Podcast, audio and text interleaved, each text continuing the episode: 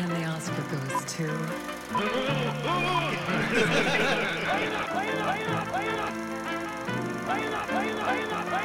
no John Wayne. John Wayne.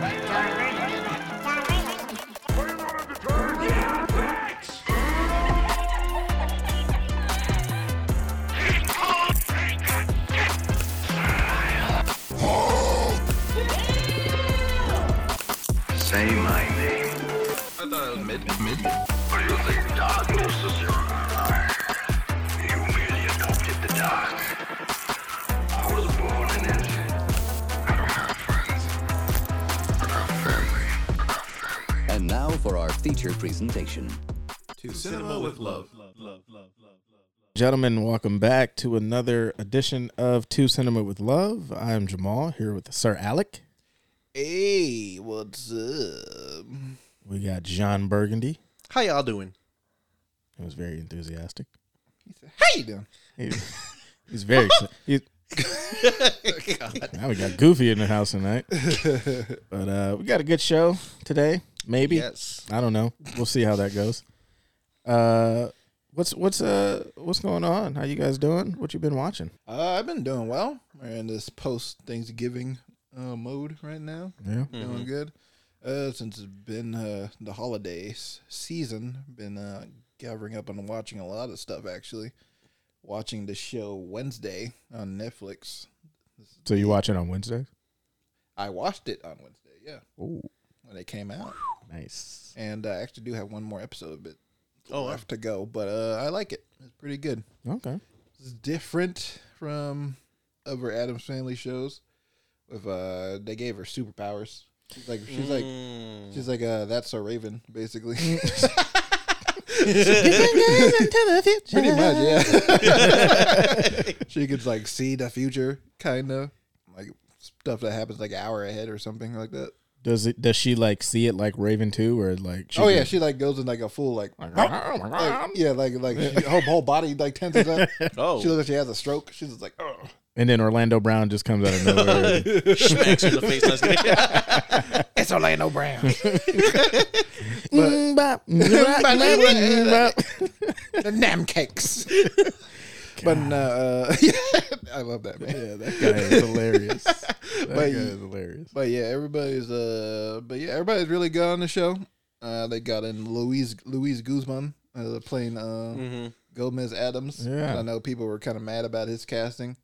Because he's a overweight Puerto Rican, yeah. Yeah. Gomez, is that Mexican?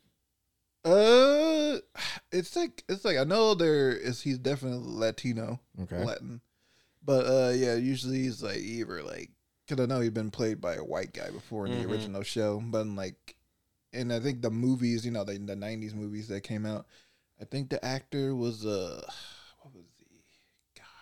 I know his name, Raul Julia. I forget what ethnicity he is, but I know he's, yeah. But, yes, but usually it's like, I don't know, some kind of Latin flavor to it. But see, like, people are getting upset, like, if you cast, like, a white person for, like, Shia LaBeouf, for example. Mm-hmm. Yeah. In the tax collector, debt collector, something like that. So then it's like when you cast a Latin for a Latin role, Why are we complaining now? I have seen that movie, Tax Collector. It was not good, wow.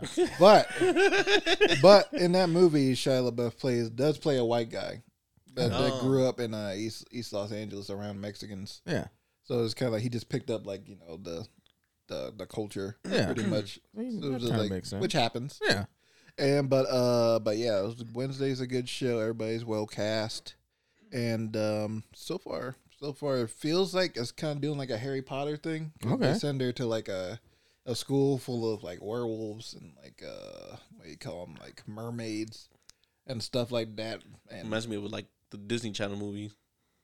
You know what I'm talking about? Which one? I don't know. It's like what, like a Halloween Town or something like that. It's like about like teens that go to like these like schools with Descendants. That one. Descendants. There you go. That one where they're like the children of like Disney villains. Yeah. Okay. Yeah, that one. I seen the first one. I thought he was talking about like Double Trouble. Yeah. What that one? Motocross. Yeah. Look at the Irish. Johnny Tsunami. The classics. I mean, those are fucking great though. They're great movies. Those are fucking great. Sometimes I like throw them on Disney Plus. Sometimes in the background. Smart House. Oh, classic. I watch that all the time. Kind of crazy though, because now we have like kind of all that stuff. Yeah, you're just waiting for a house to just take over and just see that on the news. Mm-hmm. A house kills home, family. In their sleep. Turd. Wow, you guys see that? Yeah. Yo, I'm a Coke. Literally, same joke was getting ready to come out. I was gonna say, turned up the heat on them and baked their ass. That was amazing. Yeah. Oh god. But Jenna Ortega plays Wednesday Addams, and she's doing a really great job. She doesn't blink throughout the entire show. No. Damn. Yeah. I mean, I'm sure she did blink on set. Yeah. Yeah. But the way it's edited and the way she acts is like she doesn't blink at all. It's pretty cool. Wow. And I watched the new Steven Spielberg movie last night. Actually, it's called The Fabelmans. How was that? That was great. I highly recommend that one. Especially if you're like, you really, well, basically this sums up the whole title of this podcast, To Cinema With Love. Wow. If you love cinema, you'll definitely like this movie. And it's not like the typical way of like, aren't the movies so great? Like that entire time. Mm-hmm. It's more of like using art, the art of filmmaking to like deal with your pain and like direct and like using your trauma and like putting it into the language of film and just like directing it into a point where you try to make sense of what you're going through. And I feel like it was very touching in that way. Looks like a pretty good cast. Oh yeah, like Paul Dano's in it. Okay. Yeah. Seth Rogen's in there. David Lynch. Michelle Williams. Yeah. Okay. Yeah. Yeah, really great movie though. Highly recommend it. And then I saw. Where's it at?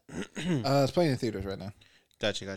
And also saw Guillermo del Toro's Pinocchio movie on Netflix. I saw it in theaters. It was playing at the Maya, and a couple minutes from here. Jamal knows. Yeah, Maya's. And but that's playing in theaters. I think that's gonna be on Netflix soon. Yeah. But I saw it in theaters pretty early, and that was really good too. Really good take on the Pinocchio story. This is more about the fascism in Italy, and it's more of a darker. I mean, the story of Pinocchio is a dark one already. So, this is more like closer to that story. And I also saw a film called Bardo. I forget the whole title of it. It's called Bardo: A False Chronicle of Troops, I think it's called. And that's a film by Alejandro González Iñárritu. That's a hell of a name. Yes, and he's a Mexican director. He directed films like Birdman and The Revenant with Leo DiCaprio. Nice. Yeah, and he's like two-time Oscar-winning director, and it was really good too. And then that's also a movie about this director, this documentary filmmaker who was born and raised in Mexico, and he becomes a journalist, and he decided to become a filmmaker, and he takes his family with him to Los Angeles to, make films over there. Mm-hmm. And he comes back to Mexico, and then he feels like a stranger in his own country. And it's really interesting. It's a long movie. It's about almost 3 hours long. It says it's 2:39. Yeah, I know they cut it down because it premiered at the Cannes Film Festival. It was like 3 hours there, and then they like cut it down like 20 minutes. So I'd be interested to see the longer cut, but that was also really good. Yeah. So yeah, that's pretty much what I watched. Nice.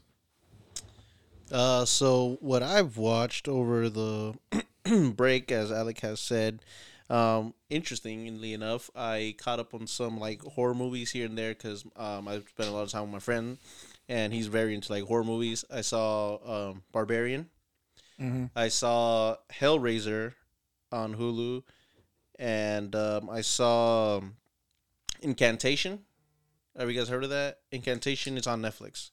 It's a Taiwanese film. They shot it very like interestingly, almost like Blair Witch type of film, where it looks like they're like recording, secretly recording and vlogging, whatever, blah blah blah. Found footage. Yeah, found footage. There you go. It's inspired by a true story, it says. Yeah, so it was actually It was actually very, very interesting. I was like, it's a different type of horror, you know? But I liked it. Hellraiser. It's an elevated horror. Hellraiser was just funny to me. I didn't really find it very horror or anything. It was a little disturbing. Some the scenes. One on Hulu, right? Yeah, the one on Hulu, the remake one. I think. Well, some horrors are disturbing. Oh, gosh, that's funny because I saw that Hellraiser one last month. Yeah, mm-hmm. It had Justin from 13 Reasons, Jamal. Yeah, oh, really? Yeah, my king, my heroin addicted. Can I just say, they did him dirty. Of course they do. He always gets done dirty. It's Justin Foley. Yeah. Yeah, they did. But yes, so don't recommend Hellraiser, but I do recommend Incantation if you want to see something that's going to disturb you and . Well, I'm the opposite of Jonathan. I say I recommend Hellraiser. Oh God. We can debate that. Let's do it. Oh. Ding ding ding! No, no. I don't want to fight you on a different day. Stop hitting me. About that, we can do it on a different day. And watch Black Panther: Wakanda Forever. Mm-hmm. Yeah. What are your thoughts on Barbarian? Barbarian, man. So I personally loved it. It was different in the sense of for some reason when I hear horror nowadays, I think of Insidious and The Conjuring, The Nun, The Conjuring 2, all that, that whole universe of jump scares. Mm-hmm. But that one was a very well told story. It wasn't just cheap. I call those cheap scares, but there was an actual true story that you follow behind, and it was pretty cool. It was really good, really good. I loved it more for the story. There were some very scary scenes and you on the edge of your seat. Is a very good thriller. That's mm-hmm. what I would say. Is a very good thriller. Highly recommended. Very possible with the whole what could happen nowadays since it takes up in an Airbnb. Mm-hmm. And so I thought it was very interesting and yeah. I mean the movie changes itself every 25 minutes. Yeah, the genre and the way the filmmaking. It takes his approach is changes constantly throughout the whole movie, mm-hmm. so it just keeps you on your toes. I really appreciated that. You don't really get that too much. It's on HBO Max, so I'll probably have to check it out. Yeah. Mm-hmm. Now, that's what I thought. My friend, who's very into horror movies, said he didn't like it and that it was very badly made. He said he could tell what was gonna happen next. Oh, he's a dork. If you're listening, you're a dork, man. No, but yeah, that was just the different take. But I was I definitely enjoyed it, and I like the comedic relief that time. What was the name? The Justin Long. Yes. Oh man. Oh, Justin Long is in Barbarian. Yeah. His role is very interesting. Yeah, you should definitely watch it. I'm looking at the trailer right now. But yeah, I'll probably check it out. Just watch it right now. He's watching it through zoned out. What'd you guys say? Well, yeah, I know our friend Josh. Mm-hmm, mm-hmm. He didn't like it too much either. See, I don't understand why. I thought it was actually shot really well. We're gonna have to get his ass on here because I know he's listening. He'll be listening to this. I know he listens to our show. I text him one day and I was like, man, we're gonna have to get you on here. So, but yeah, we have to find out what he doesn't like. I started watching Ted Lasso. Oh, nice. Which is fucking hilarious. Oh yeah.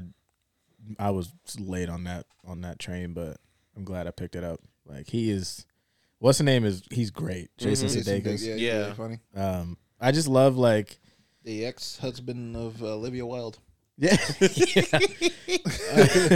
I just love kind of how he's such a nice guy, mm-hmm. and even though spoilers, he's going through a divorce and everything, but he's still just not just in fake life, but in real life.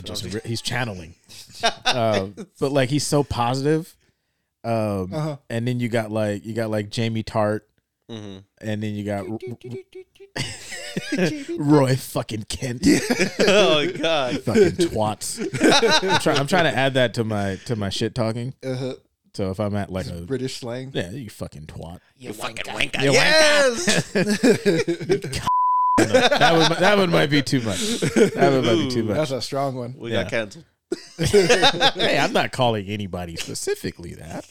I'm just saying I might add it, but. Yeah, and so I'm almost done with season 2 of that, and I don't know. Have you guys finished season 2? Or? I have. Okay. I think I have. Yeah. And so now I'm at the part where Rebecca and Sam just found out that they were talking to each other on the banter app. Oh yeah. And there's a scene in there where she sends a message, and it goes to Ted. Like the next scene is him texting, and I was like, oh shit, that was him. Mm-hmm. But then I thought about it. I was like, oh, that'd be too easy. But then it's like when fucking Sam, when she sends another message and Sam's in the car and you hear some Drake song playing. I'm like, Ted wouldn't be listening to Drake. Even though he quoted him, he was like. He quotes everybody. Yeah. He was like, they were having a fucking, I can't remember what they were having. But he's like, just like Drizzy, it's the best I ever had. And I was like, fucking Ted Lasso. It's fucking great. So I'm watching that.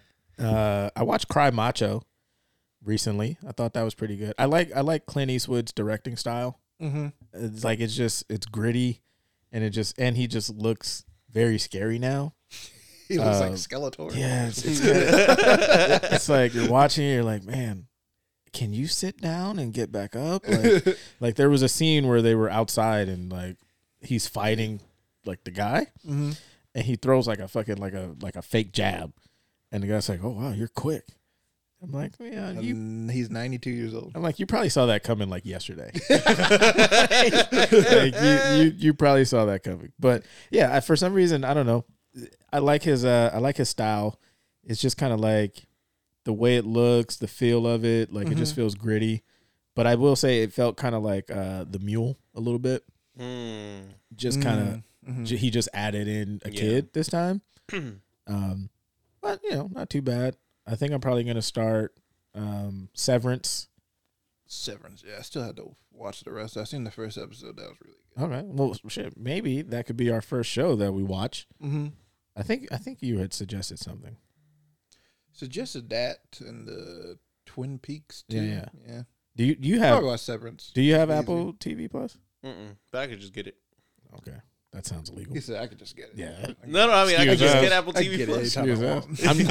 I'm using the fucking free trial. So I'm binge watching that shit. Yeah. You know? But yeah, we can get on Severance. Cool. Yeah. What is that about? I've never heard of it. Well, that's why we're going to watch it. No. Find out when you see it. Oh, okay. You got a fucking iPad in front of you. Google it. Okay. Or ask Siri. You got like three of their products. You got three of fucking Apple products in front of you. You don't even have to do anything. We're not sponsored by Apple yet. Apple, if you want to send us just like some laptops, iPads, just send us every fucking thing. It's like, oh wow, it has him. Okay, it has him. Adam Scott. Yeah, Adam Scott. Mm-hmm. What other Christopher Walken? What other movie has Adam Scott been in? Well, I've seen him in Parks and Recreation. Okay. Movies. What is it like? Kojic? It's something. I don't know. I just know it from Step Brothers. There you go. Yeah. Yep. Fucking Catalina wine mixer. Look at my abs. You know what? Looking back upon it, I didn't realize those were like hella fake abs. There was like. No, they look ridiculous. Yeah. Like, no way that was on his body. No, that was some buff dude. They just came to come in. They superimposed in. But I like Adam Scott. He's hilarious. Yeah, he doesn't age either. He's like, I think he's like 50 now. Yeah, and he still looks the same from Step Brothers. He looks great. I fucking on my way to work in the morning, I listen to "Sweet Child of Mine." And I'll just find myself, I'm daring, and I can say hi. That's such a great scene, man. Such a great scene. Step Brothers is a real funny movie. Step Brothers is easily one of my favorite movies. Great comfort film. Like the extended version of that where they're at like the table and they're eating their fucking dino nuggets. He's all like, I want some of that sauce. And he just doesn't give it to him. He takes like all of the fucking sauce. It's like, that shit's hilarious. Oh, that just reminds me of I did see another movie. It's starring Will Ferrell and Ryan Reynolds. Oh. You did see it. Ugh, God. Okay, so I decided to attend this thing that the Regal does. Okay. And they do a thing on Mondays sometimes, like once a month or something, called the mystery movie thing. Mm-hmm. And everybody, and then like on their website, they have like the time and everything. And people online were speculating that it was the Fabelmans because it was the exact same time and like same rating and everything. And everybody's like, okay, it's the Fabelmans. So everybody's going to take it to see the Fabelmans. Wow. We go in there expecting to see the Fabelmans. Super just like excited. Yeah, then I see the Apple Studios logo. I'm like, oh, God. You're like, oh, no. No, I was like, wait, what is this? I was like, what is this right now? And then it opens. I'm like, what is this? This is like Elf, but like weird. Then I see Will Ferrell. I'm like, oh, shit. Yeah. Did you think it was the Will Smith slave? I probably would have rather seen that. Yeah.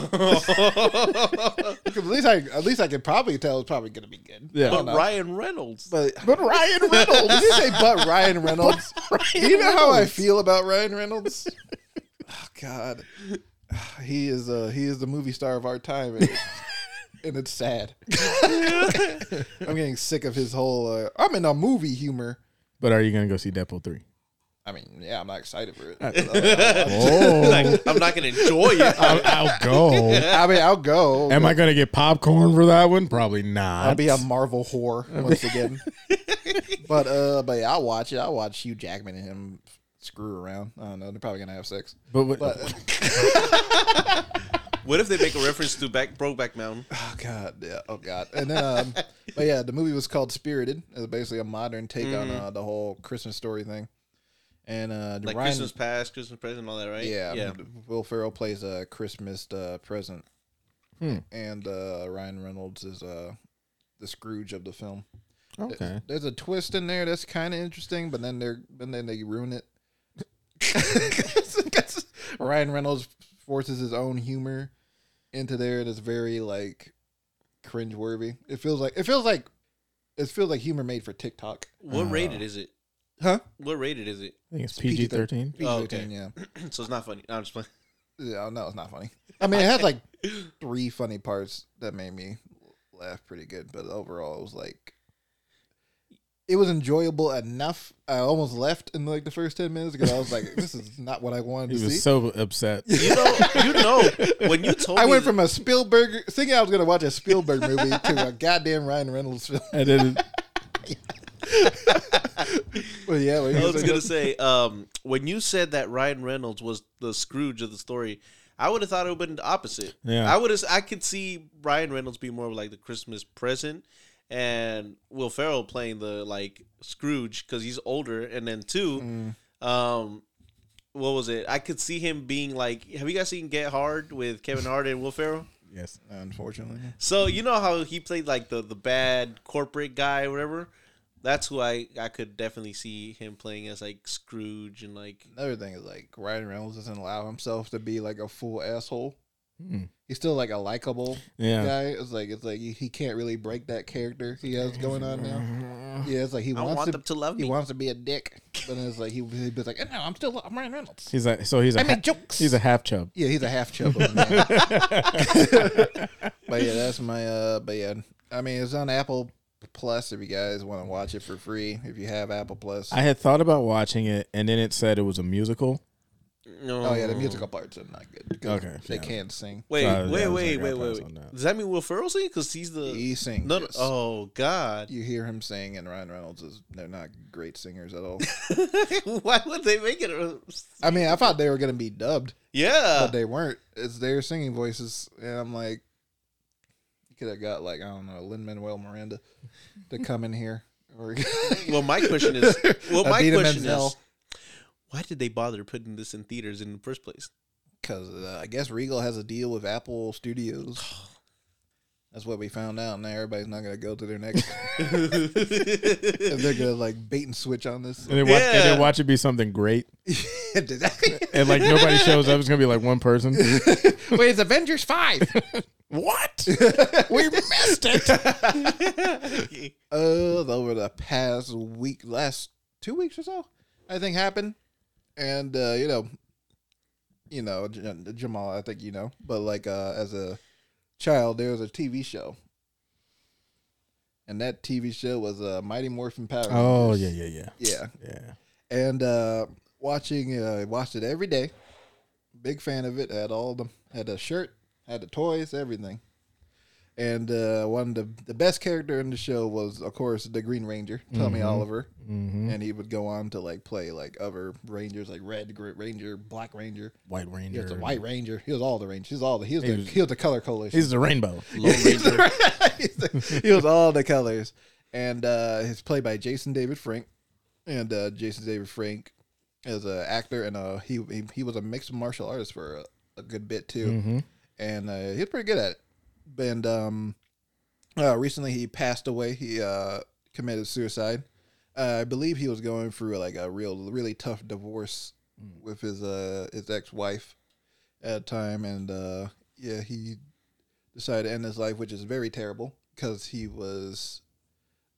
seemed like a really great guy because he really enjoyed meeting the fans and everything. He always like, you know, still talked about Power Rangers, even though he's been over that for like so long, and but he still like, you know, returned to the show sometimes. He was still showing up at conventions, meeting everybody, and I think even earlier this year he was like going around to like comic book stores and helping them, you know, get business and like helping sell comic books and stuff like that. So it's also show, and it seems like from interviews he was doing perfectly fine. Yeah, I wouldn't have guessed. And this show goes to show that you never really know what's going on with people. No, you don't. Yeah, and we talk about mental health on here sometimes on the show, and I think it's just always good to reach out to people, maybe people you haven't talked to in a long time, your close friends, and just make sure you check in on them, make sure everything's all good. And, you know, give them a hug every once in a while. Tell them you love them. Mm-hmm. Take care of your loved ones. Yeah, because you never know what's going on. Especially, man, it's just with like, and not to get, you know, too crazy on all this, but like all the shootings and stuff, man, it's like you can't even go out and do anything without fucking, oh shit, you know. Yeah, it's just like you gotta be on your toes, worried all the time, which is terrible. It's like man, like we're like people are just out there fucking killing people, just shooting up random fucking places, and it's like it's scary as fuck. I can tell you that. Yeah, because you just never fucking know. And it's like, man, like we gotta, shit's gotta change, man. Exactly. Yeah. Like people can't just be walking into fucking Walmart and just open fire and just clubs and all this stuff. Mm-hmm. It's like you can't even go grocery shopping. Right. You know what I mean? So it's just crazy. So yeah, like Alex said, man, just reach out and tell people you love them. Mm-hmm. Check in and just, hey, how you doing? It doesn't take long. Mm-hmm. You know. Mm-hmm. So. Yeah, man. Yeah, and rest in peace to Jason David Frank. Right. Very much loved by his fans. Who would have thought that Tomorrow's Not Promised would have been a lot more now than back then, you know, with everything that's going on. But yeah. Yeah. Agree. Mm-hmm. Thank you, Alec. Mm-hmm. All right. Looks like it's now time for John Burgundy's news. This is the news. John Burgundy. John Burgundy. News. John Burgundy. This is news with John Burgundy. Bitches. So first thing on the docket is box office reports. So looks like last weekend we have number one, none other than Black Panther: Wakanda Forever, coming in at $45.6 million. Can bad. I get a whoop whoop? And then at number two, Wakanda Forever. And then coming at number two, Strange World, that one Disney cartoon movie, which it never really called my attention, but apparently it did to others because they ended at number two at $12.2 million. Apparently that's still considered a flop for Disney. I can see that. Yeah, I mean, they didn't promote it at all. So. Yeah, I went to the fucking theater today, walked by, I was like, what the fuck is this? Strange World. Like, And it has Jake Gyllenhaal as a voice. Oh, right. Damn it. I love fucking Jake. He's like, now I have to watch it. I believe he's playing the father, the main father in that movie. But it's animation? Yes. It's animation. I probably can pass. It's their typical 3D animation thing that they do. Yep. I need to see Jake. Jakey boy. I don't just need to hear him. He's the main character, right? Jake Gyllenhaal? Yeah. Yeah, yeah. Okay. Real quick, Jake needs to get on a fucking show. Oh yeah, I love to see him on like some kind of crime show or something. Yeah, he's so good at being True Detective. Yeah. Oh, don't stop it! Stop it! Stop it right now! What is the one movie he did that he was a cop? I forgot what it's called. He's done a bunch. And Michael Pena. End of Watch. Oh, End of Watch. That was great. He should play that role or that detective in True Detective. I would say that like the Latino community loves End of Watch. Like they will fucking ride or die for that movie. I mean, they got their guy in there, man. Michael Pena. Yeah, they hate him. I was gonna say I'm not really much of a fan with him either. I don't know. He's just but he's just like a tryhard at being funny. Oh, but I thought in like End of Watch he was perfect. That's one of the. But he dies in that one though. Exactly. He did well. He did well. He did well. He's perfect because he died. Yeah, I loved him because he died. No, just kidding. No. But he did well. Enough to like that character enough to be like sad in his passing in the movie. If it makes sense. Because like it would be terrible if he dies and people are like, well, I don't have a connection to him, so I don't care he died. You know what I mean? I mean, Jake Gyllenhaal had Anna Kendrick as a wife in that movie, so probably okay. Pitch Perfect is married to me. It's married. There's actually a Pitch Perfect show. It's coming out on Peacock. Adam Driver, right? Yeah. With Adam Driver? No, Driver. Sorry, Adam Devine. Oh, I was about to say, holy shit. Yeah. What? Yeah. He was like, whoa, wait a minute. Adam Driver's on a Pitch Perfect show? Like, what the hell? How much? What's happening with that franchise? Must be an amazing role. The role of a lifetime. Okay, so they gave Adam Devine a show. Yeah. Him and the girl from Modern Family, the oldest one, Haley. Oh, Sarah Hyland. Yes. Yeah. Mm-hmm. So they have good chemistry. Oh, yeah, they were on the Modern Family together. I remember that, yeah. And what's-his-name is pretty funny. He is hilarious in Righteous Gemstones. We have number 3 coming in at Glass Onion, Knives Out Mystery. That's 9.4 million. And then we have number 4, Devotion, 5.9 million. Really want to watch that. Mm-hmm. And lastly, we have The Menu at 5.5 million. Dang, Fableman's in again, top 5. Let me see. Hold on. Let me click more. Sad. So The Fableman came in. Don't be upset. Came in after Black Adam. Oh no! Yeah, that's Jesus Christ. At 2.5 million. Oh, that's so sad. Jeez. Oh God, this movie's too good to be that low. Well, if you smell what The Rock is cooking, he ain't cooking shit. Yeah, you seen him recently? He's like talking about Black Adam's box office. He was like, he's like on Instagram getting drunk. No, I mean he's not like hammered. Oh, I thought but you see him after? Do you see him like talking about the feel good fuckets? Yes.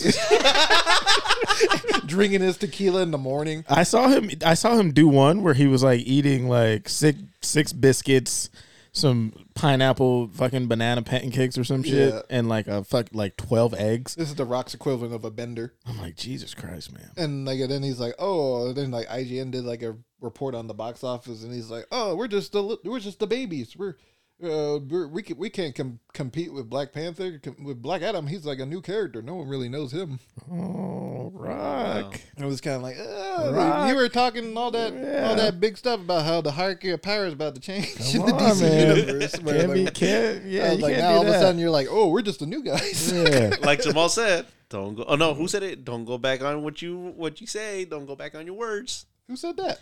Somebody, because remember we had talked about in like a previous episode. He's just making that shit up in his head. No. Watch.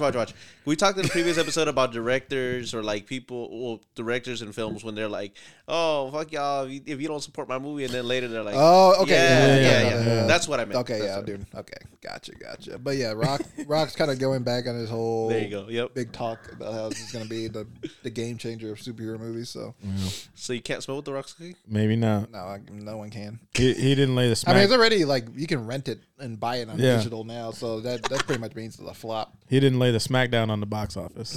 Exactly. We'll go to the next thing. I'll pass it over to Sir Alec. Can you talk about Bob Iger returns as CEO of Disney and replaces Bob Chapek? All right. So, like a few years ago, basically this guy, his name is Bob Iger, and he was the CEO of Disney, the entire corporation of Disney, and this guy is prolific because he pretty much set Disney for a really long time with all like. He's the one that bought up Marvel Comics. He negotiated that deal. He got the deal done, and he also did Star Wars, right? He bought Star Wars. Yeah. He bought Lucasfilm. He bought Pixar. He's the guy that negotiated the deals to own Pixar. Now he does, of course, Disney does. And did he do ESPN as well? Yes, he has. He has ESPN, and he owns. What is it? He owns a lot of stuff. Yeah, he negotiated a lot of deal to own a lot. Oh, Fox, 20th Century Fox. He bought Fox. That was like his last big thing before he he said he was retired. If I may, I am surprised at this news because I never knew Bob Iger left. So I'm curious to hear about all this. So go ahead. Oh yeah, before 2019. Well, I think he retired in 2019 and was gonna officially leave his position in the early 2020, and he was gonna give it to this guy named Bob Chapek, who's been a Disney guy for a long time too, and he was gonna make him he gave him the powers to become the new CEO in early 2020, and you know what happened in early 2020? COVID happened. Yeah. The pandemic happened. So basically, all the things he can control of, he can't do shit with except for Disney Plus, and oof. Bob Chapek, he has become an enemy of a lot of people because he has become very, very much all in on Disney, the whole Disney Plus game. Yeah. He's the guy that decided to put things like Black Widow on Disney Plus, even though it's supposed to be released in theaters. Right. And he's, the whole Scarlett Johansson thing going on, but she had a whole pay dispute. No wonder. Yeah. And that pissed off the Kevin Feige, the head of Marvel Studios, and and then he disrespected the entirety of Pixar by basically putting a lot of their movies, Luca, and Soul. They put that on Disney. He made that Disney Plus streaming only thing. Yeah, and then basically said animation's only for kids, which is a weird CEO of Disney basically just being like. Yeah, this whole thing, the things that we built Disney off of was trash, only for little babies. He basically said, what was that, Mickey? Fuck them kids. Mickey, don't play. But yeah. And he's also in charge of the Disney theme parks, and there's been a lot of commotion going on over there in terms of their prices and their fast passes, and they're not really fast passes anymore for some reason. Yeah, I've heard about that. No, yeah, I've heard about that. I was I remember seeing on Twitter a bunch of people getting in line just for a goddamn waiting 2 hours, 3 hours in the line just for a goddamn fast pass. Yeah, and you gotta pay for it instead of it being free. I was I remember going to Disneyland used to be free. Yeah. And but now it's not anymore, I guess. So he's been pissing off a lot of people, and I think they've in the last couple of years they've lost $8 billion. Woo. From so far from what he's been doing. And last week or so it has been revealed that Disney held an emergency meeting with Bob Iger, the former CEO, and decided, you know what? We want you to come back, and we're gonna fire Bob Chapek immediately. Wow! So he was fired effective immediately that night or day, whatever they had that meeting. I would not have picked up the phone. Nope, can't fire me if I can't hear it. Nope. Wait, no, that's not true. They supposedly fired Kanye by tweet. They said they never called him or anything. They just tweeted and. I like, you can't fire me if I can't see it. Yeah. He's just tweeting with his eyes closed. Yeah, I don't see it. But yeah, so now Bob Iger has returned, and a lot of people are happy about it because they feel like he's the guy that's going to set Disney right. Even though I heard that now he's going to like try to sell Disney to Apple. Oh, sell Disney? Yeah. But it says pure speculation. Oh, no, I'm about to say like that's a rumor right now, the big rumor. So. I mean, but, that'd be... Wow. Wait. It's just weird. The Disney sold to Apple. I mean, they haven't sold it. But no. I know, but potentially, like that's crazy. You know how crazy that is? The Disney that like bought out all these studios and everything. And then now Apple would be... Jeez. What a disgusting world. Yeah. Like everything's owned by one corporation. Remember we were talking about that? Yeah, monopolizing like the whole film industry, and then now Apple's going to be that. It just makes everything feel smaller and less creative. Mm-hmm. It's like now it's all one big hive mind of mid. Wish we could turn back time. But yeah, what do you guys think of this whole situation? Just from like a creative, like artistic standpoint, because we want to be part of this industry. Yeah, it's I don't know, because who's to say that Iger's heart is even in it? Mm-hmm. You know what I mean? Like he could have been chilling, like I'm retired, and then now it's like for you guys to save face, you just could just be using me as like a figurehead. Exactly. Yeah. You know, but from a creative standpoint, it's like I just want some of that Disney money. You know, good check. Yeah. The way I see it is, definitely Bob, what is it, Chapek? Mm-hmm. Yeah, Chapek definitely ruined a lot and explains a whole lot of why Disney all of a sudden took like a downward spiral during like the pandemic, and then hasn't even recovered since after the pandemic. Definitely noticed a bunch of changes and everything, but I never understood why. Like, everything was going good, but I never knew Bob Iger left. I was just all of a sudden like, man, Disney has really took like a hard left turn, and I'm surprised that Bob Iger was like doing this, but I didn't know he ever left or retired, and somebody else took place and really exercised power. I mean, I will say with the whole like putting like Pixar movies on Disney Plus, I can kind of see why he would do that. Mm-hmm. Disney Plus launched in... What year was that? It was 2019. 2019. Late 2019. Yeah. And so then at that point, it was kind of like, okay, we know they have their catalog of like their older stuff. Right. And so I think maybe he was thinking, especially with the pandemic, it's like, if we can put like the Pixar movies on Disney Plus, maybe we can kind of take that Netflix share and draw people in. Mm-hmm. It may have backfired. Seems like it has. Oh yeah, it has. So I mean, I probably wouldn't have came out and said animation is just for kids. That's the craziest part. I mean, like even like Pixar animators were about to do like a whole ass mutiny on Disney just for like how they've been treated, because they're like the gold standard for animation, and to be treated like just like content, it's pretty disrespectful, and they make a lot of money. Like, those movies make billions of dollars. So. Yeah, I think they probably could have did it in a different way, where like, some movies will come out in theaters, some on Disney Plus, to still entice people. But then you do have like the big franchises, like if it's a new one, like we'll try to release this one in theaters and see how it goes. But yeah, I guess we'll see how Bob, for his second stint here, can save. Yeah, see what he does. But that Apple sale is kind of interesting, though. Yeah. I wonder if that's going to be followed up by anything. Yeah. And also just the idea, I don't know, just like this is more of a personal thing for me, but it's like the idea that Star Wars is now just a Disney Plus thing is ridiculous to me. I don't like that either. It is like Star Wars was made and built for movie theaters, and I think it's ridiculous that we've had like at least 15 Star Wars movie announcements now, and we still are not even close to like making a real one. We're like, and we haven't had a Star Wars movie in theaters since 2019.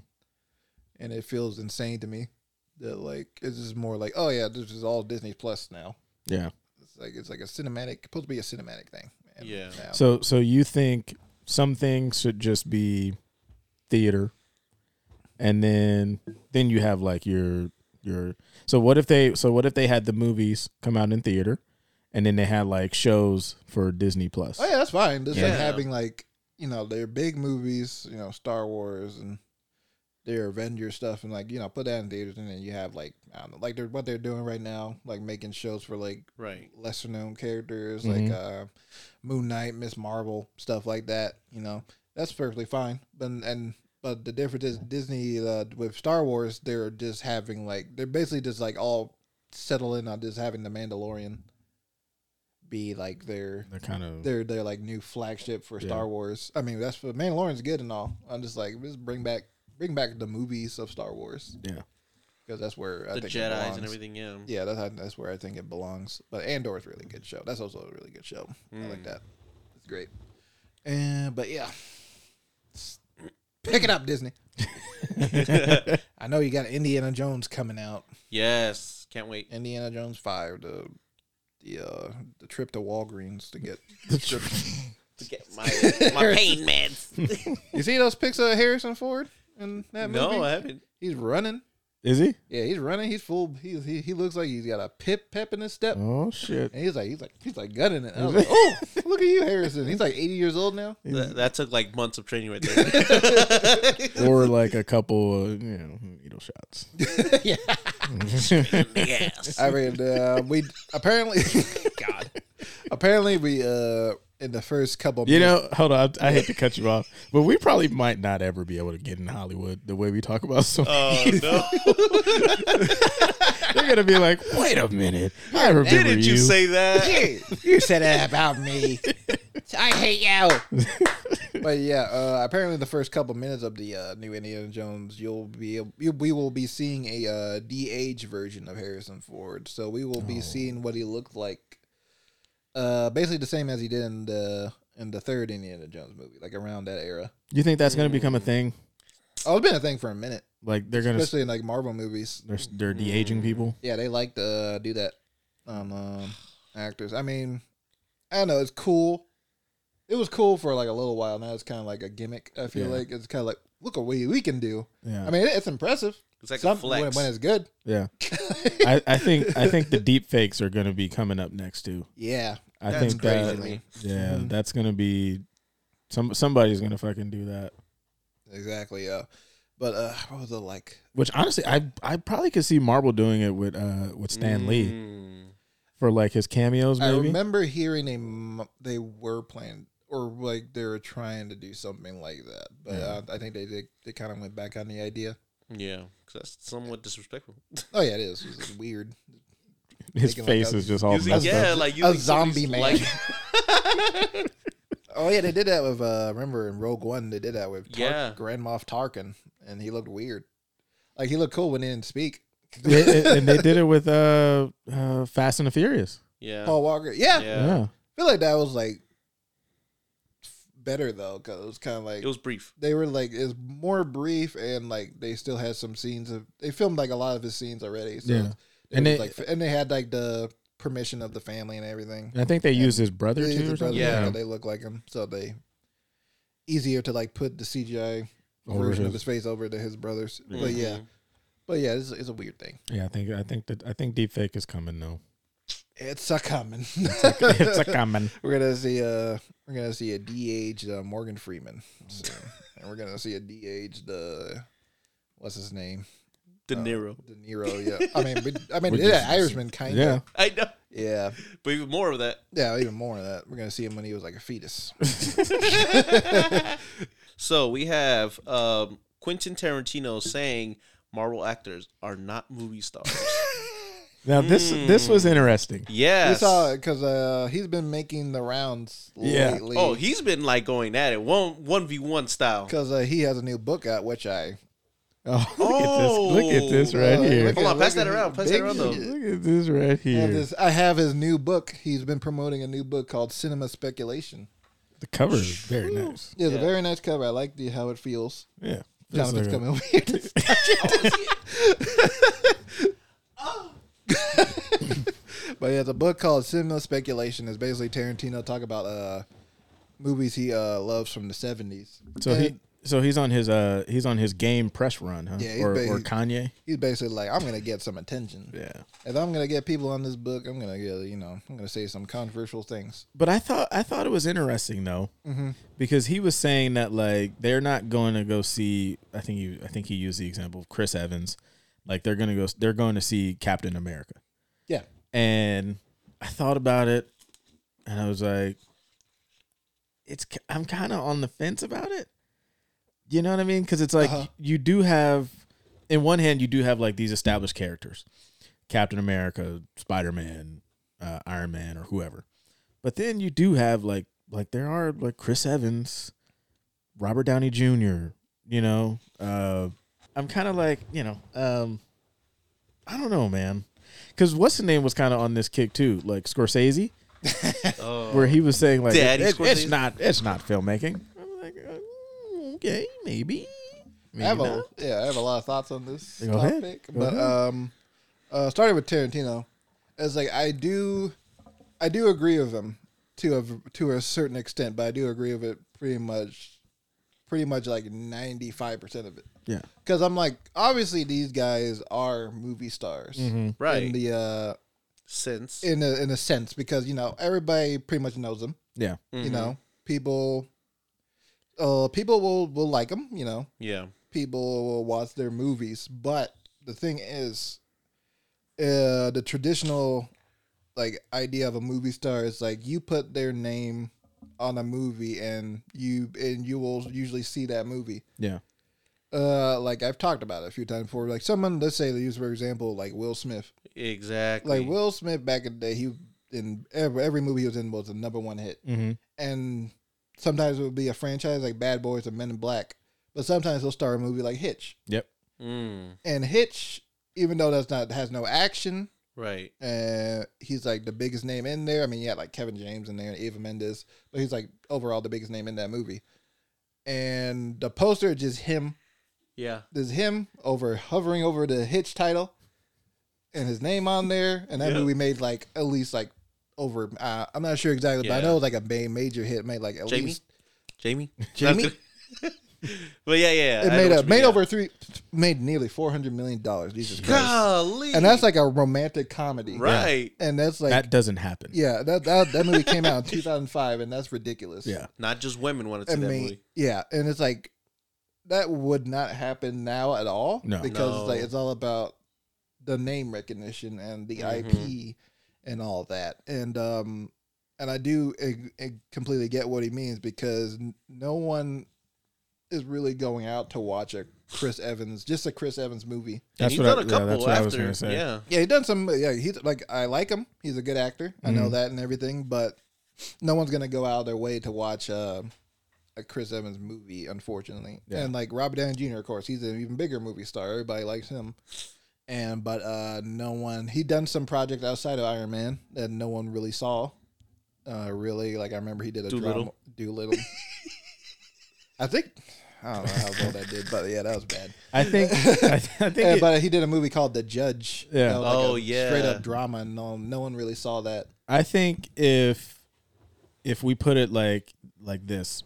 If Robert Downey Jr. was to do something else, like you just named, but people say, "Oh, the guy from Iron Man," yes. Then whereas with like Will Smith, it's like, "Oh, Will Smith," yep. And not shitting on like Robert Downey Jr. No, yep. But you know what I mean. But that I think that's what Tarantino was kind of getting at, and that's what you were saying, Alec. It's like if a man of many hats. Yeah. Like if we just know Chris Evans is, oh, that's Captain America. Exactly. Well, what else has he been in? And then it's just kind of like, oh, I can't name whatever else he's been in. Another teen movie. But then it's like Denzel. It's like teen movie. It's like you could name a fucking a shit ton of Denzel movies. Of course. So yeah, I think he may have just he just worded it wrong, or he just didn't care and he did. Oh no, I completely get what I mean. He's a very blunt guy. Yeah. So. But yeah, on this Scorsese thing, it's like I don't know. Every day he's been proven right. Wow. The whole like, it's like I completely get what he means because back in the day he said Marvel movies aren't cinema, mm-hmm. and of course in the typical sense they are cinema. They are projected in movie theaters. Correct. They are cinematic films, so correct. They are cinema. But he also said they are theme park movies, and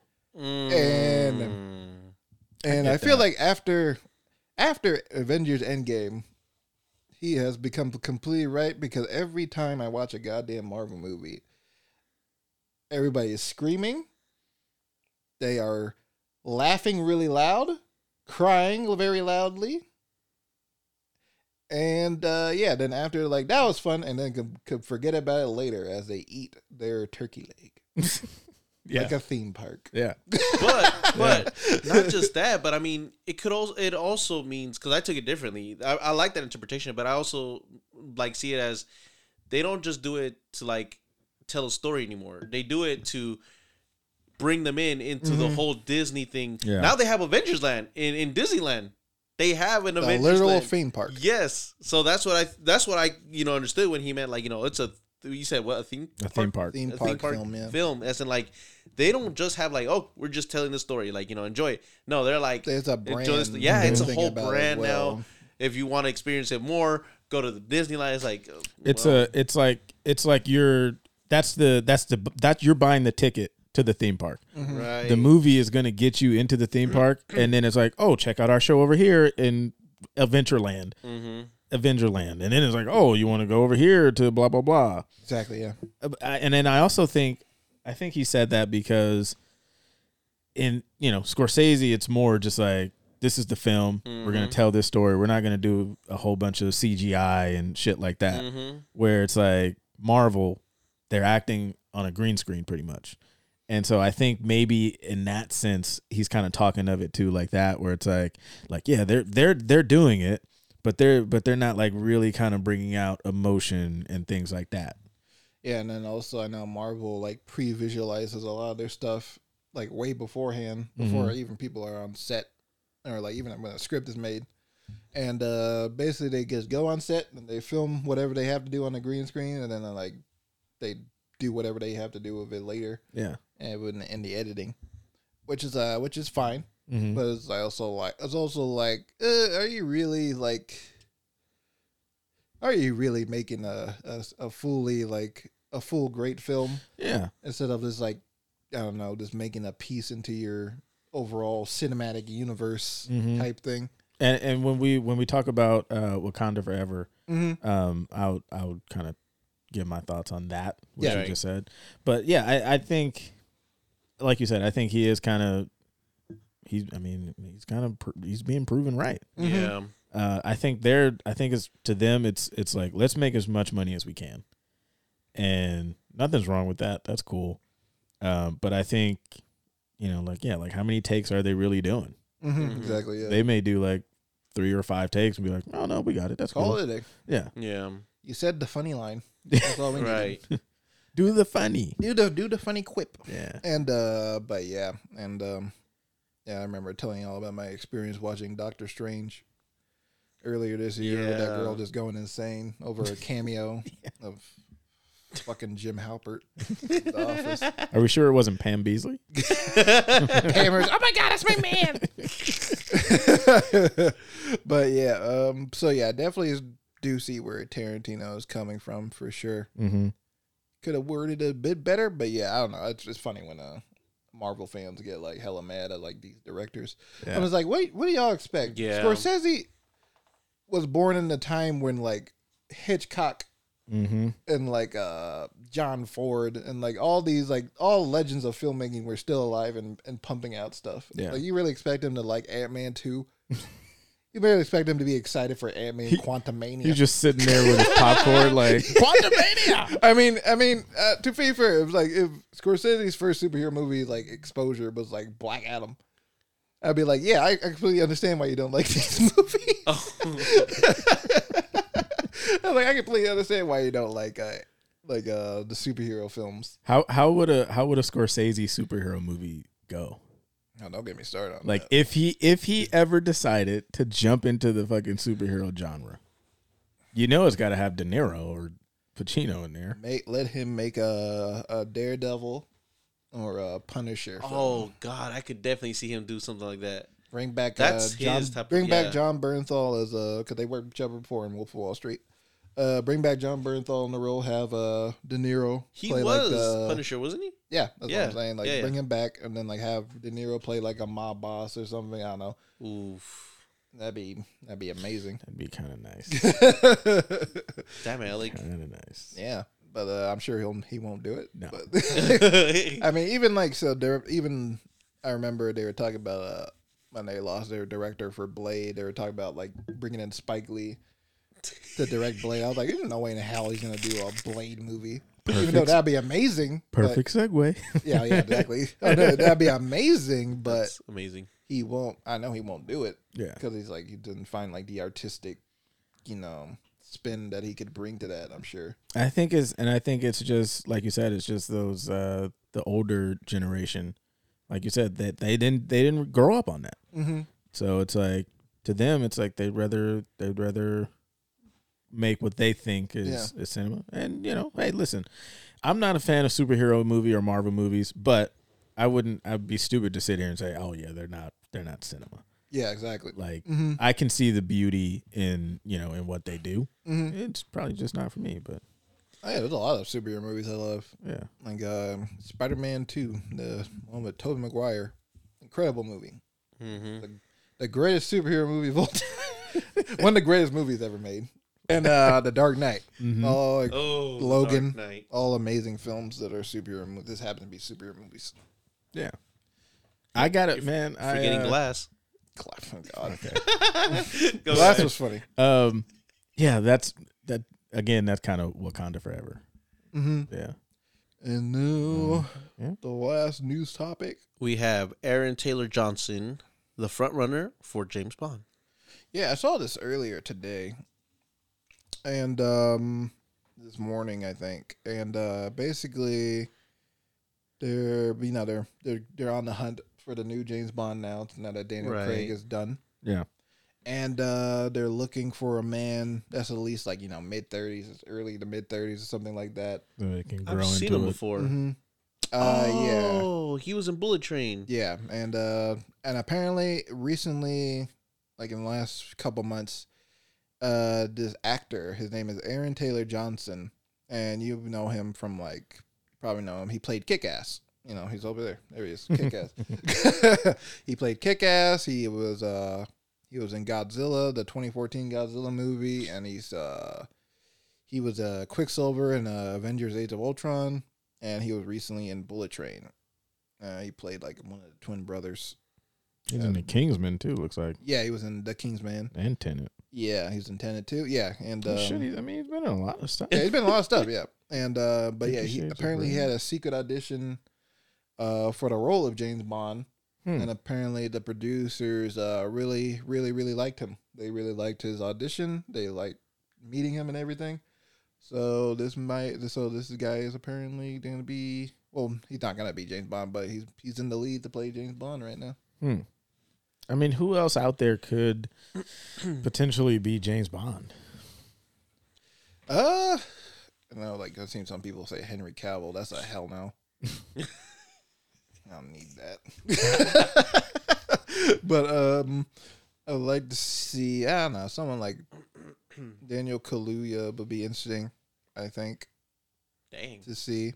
Imagine who he does. Oh, that would be interesting. Yeah. I mean, he's already British. You rarely hear him use his British accent in movies, so that'd be interesting to see. And Dev Patel would be cool. I literally just saw him as scrolling. Oh, really? Yeah, I typed in potential Bond actors. Yeah. And what's the other guy? He played Elton John. Aaron Egerton. Yeah. Was that his name? Yeah. Okay, yeah. Taron Egerton. That's his name, yeah. Aaron Taylor. He'd be good too.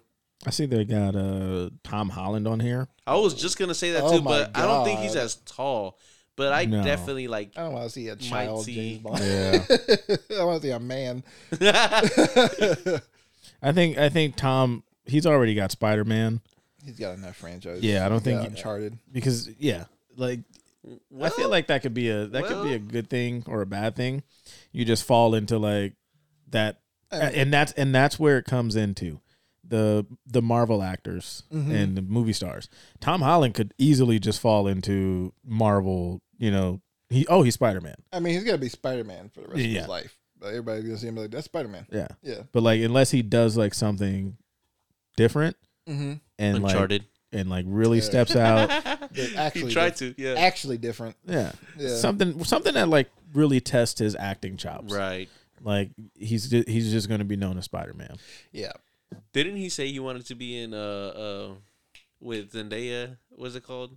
That didn't he joke and say he wanted to be in Euphoria? He wanted to be in an episode of Euphoria. Well, apparently he was in the background of that episode. So really? He was. But that wasn't I don't think that was confirmed or anything, but it looked like him. Interesting. Tom Hardy looks. Tom Hardy would actually. He could be a pretty dope, convincing. Yeah. He'd be good too. He's on the older side now. What about Cillian Murphy? Is that Cillian? Oh, I think that's how you pronounce it. Oh yeah, yeah. I've been pronouncing Cillian too for years, but I learned it's Irish. It's like Cillian Murphy. Cillian Murphy. He'd be interesting. Too. He looks like a Bond. Mm-hmm. Like, I think that's also the thing too. Somebody has to look. Like a fucking James Bond. Yeah. Because Bond is like, he's suave. Yeah, exactly. This Aaron Taylor Johnson, he's a handsome guy. Mm-hmm. He already have that down pat. And he's got the acting skills. He's trained doing action movies. Yeah. Trained doing action movies and stuff like that before. So I think he'll be good. The Kaluuya one, though. Yeah, that's an interesting one. That one is very interesting. Mm-hmm. Like... Caught us by surprise. I would love to see how he would pull that off. Yeah, it'd be interesting, but we'll see because we probably won't know who's going to play James Bond for a while. I mean, you could always be The Rock. He doesn't have to fight them. He's like the feel good fuckers. I'm just looking at it, and people said he has thrown his hat. He's thrown his tequila. He's like his grandfather was a Bond villain with Sean Connery. That's right. So it's in his blood. He's going to be like, shaking my stir. It's in my blood to be James Bond. This is massive man playing. You know how James he always Bond? Like gets a cocktail in the bar and all that? Yeah. He's like, I want my tequila. Why? I don't know. Why does The Rock sound like the Why does he sound like the Cookie Monster? Yeah. That is not how he sounds. Rock one cookie. Rock one tequila. Give it you. Feel good, fuck it. Tequila. Oh God! But here's the finding out who the next James Bond is, and good luck to you. Good luck to you, Aaron Taylor Johnson. Hope you get the role. Yeah, you'll be set for life. He's gonna be just some kid out of like college. Just never heard of him. Oh, that's the other name I heard of. I saw like what's the name? Jacob Elordi, Nate Jacobs from Euphoria. Interesting. Apparently, he's on their list too. He's like real young. He's like my age, I think, like 24, 25. Okay. So. Yeah, I think. He's like super tall, but yeah. I haven't really seen him speak much in a lot of roles that he's in. Does he talk? Oh, wait, never mind. Kissing booth. You ever seen him say words? Does he talk? Yeah, he speaks in Euphoria plenty. They should get NoHo Hank as the new James Bond. Fucking make it happen. NoHo Hank as the new Barry as the new James Bond. Oh, it's go time. Dun, dun, dun, dun. Body. No, he needs to play a henchman again, but in a Bond movie. I'd love to see him. Like, He just needs to be Bond.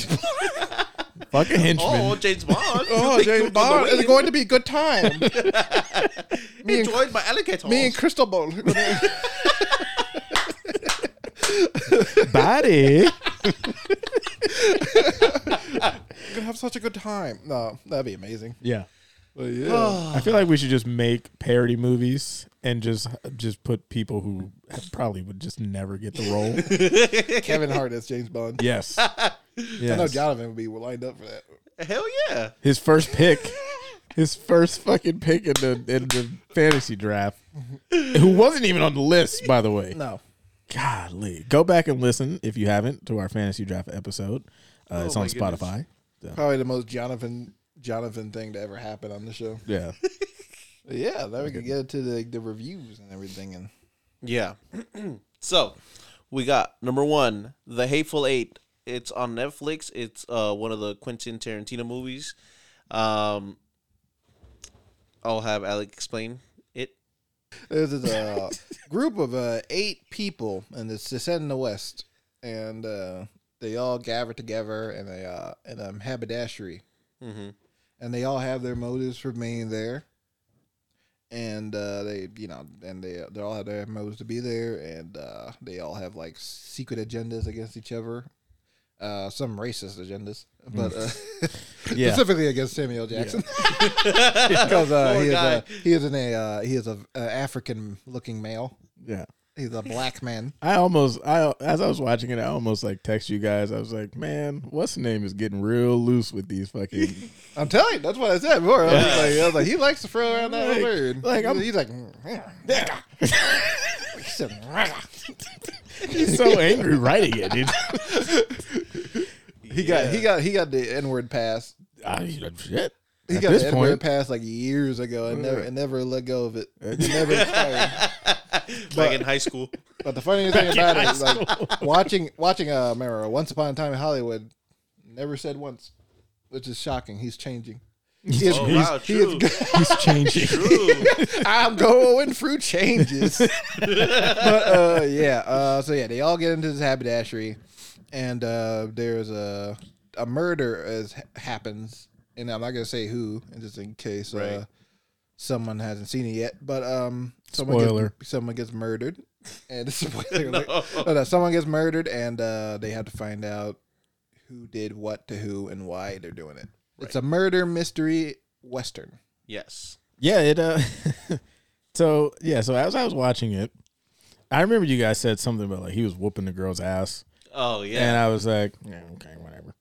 But he was whooping the girl's ass. He beat the fuck out of her. He was whooping. Like, he fucking gave her an elbow or something the fucking thing. I was like, oh.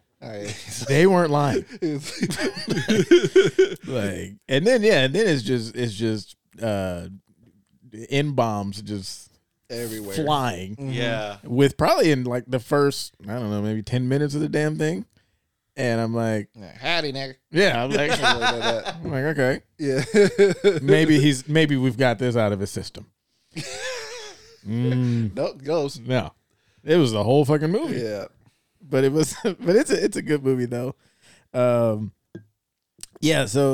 one of my favorite parts is Sam is fucking, he's kind of putting this shit together, and he's standing up, and he's like, he just shot somebody and he's got him on the wall, and then what's the name just shoots up from the floor and blasts his fucking nuts, and I'm like, god damn, that fucking has to hurt. Like, yeah, exactly. Yeah, just thinking about it, just like, I don't want to get kicked in my balls. He got him explode. Yeah He has no dick anymore. Yeah. He's in constant pain. But it was really good though, and like interesting how they kind of tell you, you know, how they show you what happens, right? Because and hold on, real quick, Walter Goggins is just fucking amazing. Like, I just love Walter Goggins. He doesn't do anything different. He just has, I don't know where he's from, but he just, his accent. I believe he is from Louisiana. I might be wrong. Okay, Walter Goggins. And then Alabama. Okay, yeah, Birmingham, Alabama. I can hear that. Yeah. The old guy just kind of being in there, and you're thinking, oh, okay. And then it's like, no, we're going to kill you if you don't do what we say. Yeah. And I like how they fucked up Domagoo. Oh, Domagoo. Yeah. Like, they fucked it up, and then it was like Domarang or some shit. Yeah. I was like, oh. I just thought that was interesting. Yeah. Channing Tatum. Yeah, he's a pretty good bad guy. Yeah, I would like to see him more as a bad guy. Oh yeah, because he just it was kind of almost like Leo-esque in a little sense, from Django, but mm-hmm. but not as like Leo was like, yeah, you're a nigger. But yeah. Channing wasn't as like, oh, he's like, nah, that nigger. Mm-hmm. But you know, he was pretty good though. I on my scale, I would probably give it like a mid. Yeah, just a simple mid. Yeah. Yeah. I enjoyed it. Mm-hmm. Oh yeah. Yeah, I like it a lot too. Yeah. There's just this thing where it's like, I don't know, Tarantino can't help himself, just going for the old ultra violent. Yeah. And then it just felt like, I don't know, he was doing so great doing the whole, because I love his dialogue. Yeah. I love his dialogue stuff a lot, and the way he films tension is amazing. Then he decides, like, you know what? I'm going to unlock my inner child. I'm just going to have blood splaying everywhere. I mean, that's what we expect from him for the most part. But do you think it needed it? I don't think it needed it, honestly. Yeah. I think it could have been a good, more like a clever story. Yeah. Because now thinking about it, when they hung her, it was like, damn, that might be a little much there. I'm already talking about the... And he shoots Senior Bob in the face, and his head is, I hit his head explode. I was kind of like, oh. Yeah. I mean, it's cool to see, but I'm also like, that feels a bit too over the top. Like his head just like from what the story is made. Because I expect stuff like that in Django. Django's like a super stylized movie, and this one feels more like grittier and like more down to earth than Django was. Yeah. Because Django's supposed to be like a whole rip on blaxploitation films like that. But like this one was more Hitchcockian in the way it's supposed to be made. I like that it took place in one location. Yeah. Yeah, I love those kind of movies. I think it was... Coming back to his roots of Reservoir Dogs. Yeah, there you go. Yeah. And I think like that challenge of like telling that story of like you have these people and it's like they're just stuck in a fucking haberdashery. Mm-hmm. Yeah. And for the longest time, I thought Millie was white. And until they showed her, and she was like, "I got a fat ass." Oh, okay. He got a fat ass. He's like, but you got a fat ass. This ass me. My ass fat. Is your ass fat? We. I was speaking French, y'all. Yeah. Oh yeah, I love that. I also love Tim Roth. Tim Roth as Waldo Mowbray. He was really the little British man. Yeah. Like, my name is Oswaldo Mowbray. Is Oswaldo Mowbray? Yes. Me and my dad quote that all the time. Yes. Oswaldo Mowbray. Would you like something from the refrigerator? Yes. That was a really funny line to me. But yeah, overall, I do really like the movie, though. I love, like, its setup and everything. Mm-hmm. Kurt Russell is great. Everybody's really great. Especially, because I know before they cast Jennifer Jason Leigh as Daisy Domergue, it was supposed to be Jennifer Lawrence. Really? Yeah. Mm-hmm. And thinking about that, I'm kind of like, that would be really interesting, but I can't see that woman. Like, I can't see Katniss Everdeen saying it. Yeah. Yeah, I don't think she could pull that one off. Yeah, I can't see her saying the N-word at all. Yeah. But yeah, overall, really good. And also, there's like something that only, like, I guess, film nerds would know. But, you guys know the movie The Thing? Yes. No. It's a horror movie. I guess I'm not a film nerd. Keep that in mind. It's a horror movie, yeah. I'm going to keep that in mind. But we're going to watch that one, I guess. It's a movie. Keep that in mind in the future. Probably not right now, but soon. Basically, it's a John Carpenter movie directed in the 80s. And it had the same score composer Ennio Morricone, and Tarantino brought him back. I think Ennio Morricone was retired at this point, but he brought him back to do the score for the Hateful Eight. And Ennio Morricone actually lifted unused tracks from the Thing movie. Oh wow! And put it into this movie. And it's similar. It is, the movie is similar to The Thing in the fact that they're all enclosed in one location. And like the snow. Yeah, I think The Thing is set like in the Arctic. But yeah, it's really cool to hear like unused tracks from a classic movie. Wow. and that is like, and they're still like giving like horror vibes to it, especially in certain scenes where people are choking out blood and spitting it out. That's really cool. What do you think, Jonathan? Well, I was waiting for you. It was one of my favorites, so that's why I put it there to watch between all of us, because I wanted to see your guys' opinions, what you guys liked, maybe disliked. Definitely didn't know about the score thing. Mm-hmm. I thought it was one of the best scores that I've heard, and it was. Now I know why. I don't know. I just I was never really into Western movies, but this is one of the movies that I was like, wow, this made me kind of like Westerns a little bit more. And then what was it? To know that Quentin Tarantino still to this day still plays it in theaters, or liked to play it in theaters around December, because I sent Alec a video of Quentin Tarantino on Twitter talking about how he hates either Disney or Marvel or something like that, because on like I said, he had this contract with this theater. What is it called in LA? It's a Cinerama, where I don't know, it's like a dome theater, I guess. And he, every time in December, something like that, for 2 weeks or something, right? It was only 2 weeks in December where he plays The Hateful Eight, just for 2 weeks in December. And what did I think Marvel wanted to play? It was Disney had Force Awakens coming out at the same time, and then Disney was like, "Well, fuck you, Tarantino. We're gonna have Star Wars play on every screen in this movie theater, and you can't do anything about it." Yeah. Even though Tarantino made deals with everything with Cinerama to do it, but then Disney was like, "Well, we can't do anything. It's Disney. They're paying us way too much money to play this movie. It's gonna help this theater a lot and stuff like that." It's just a real scummy thing Disney did. Because what was it? I think since Tarantino only had for 2 weeks. I don't know. I just thought that was funny. Scummy. But I think Tarantino said he only wanted 2 weeks, and Disney could have the rest of the month, or the rest of whatever. Then Disney was like, no. Look, all the Tarantino. Month. Fuck you. You have your little game. Little movie. Play later. Oh, but maybe that maybe that's why he takes shots at him. Oh yeah, that's definitely a big part of it. Yeah. What are you watching over there? I was watching the trailer for The Thing. I think I can hear it. Sorry. Can I say something interesting? It's not about Hateful Eight, but it's actually about Django.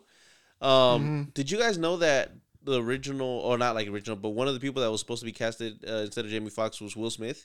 He was supposed to be Django. I remember that. And I remember seeing a clip on YouTube Shorts about Will Smith talking about him and Quentin Tarantino about Django, and how Will Smith really wanted to play Django, but Will Smith and Quentin Tarantino had two different stories in mind for Django.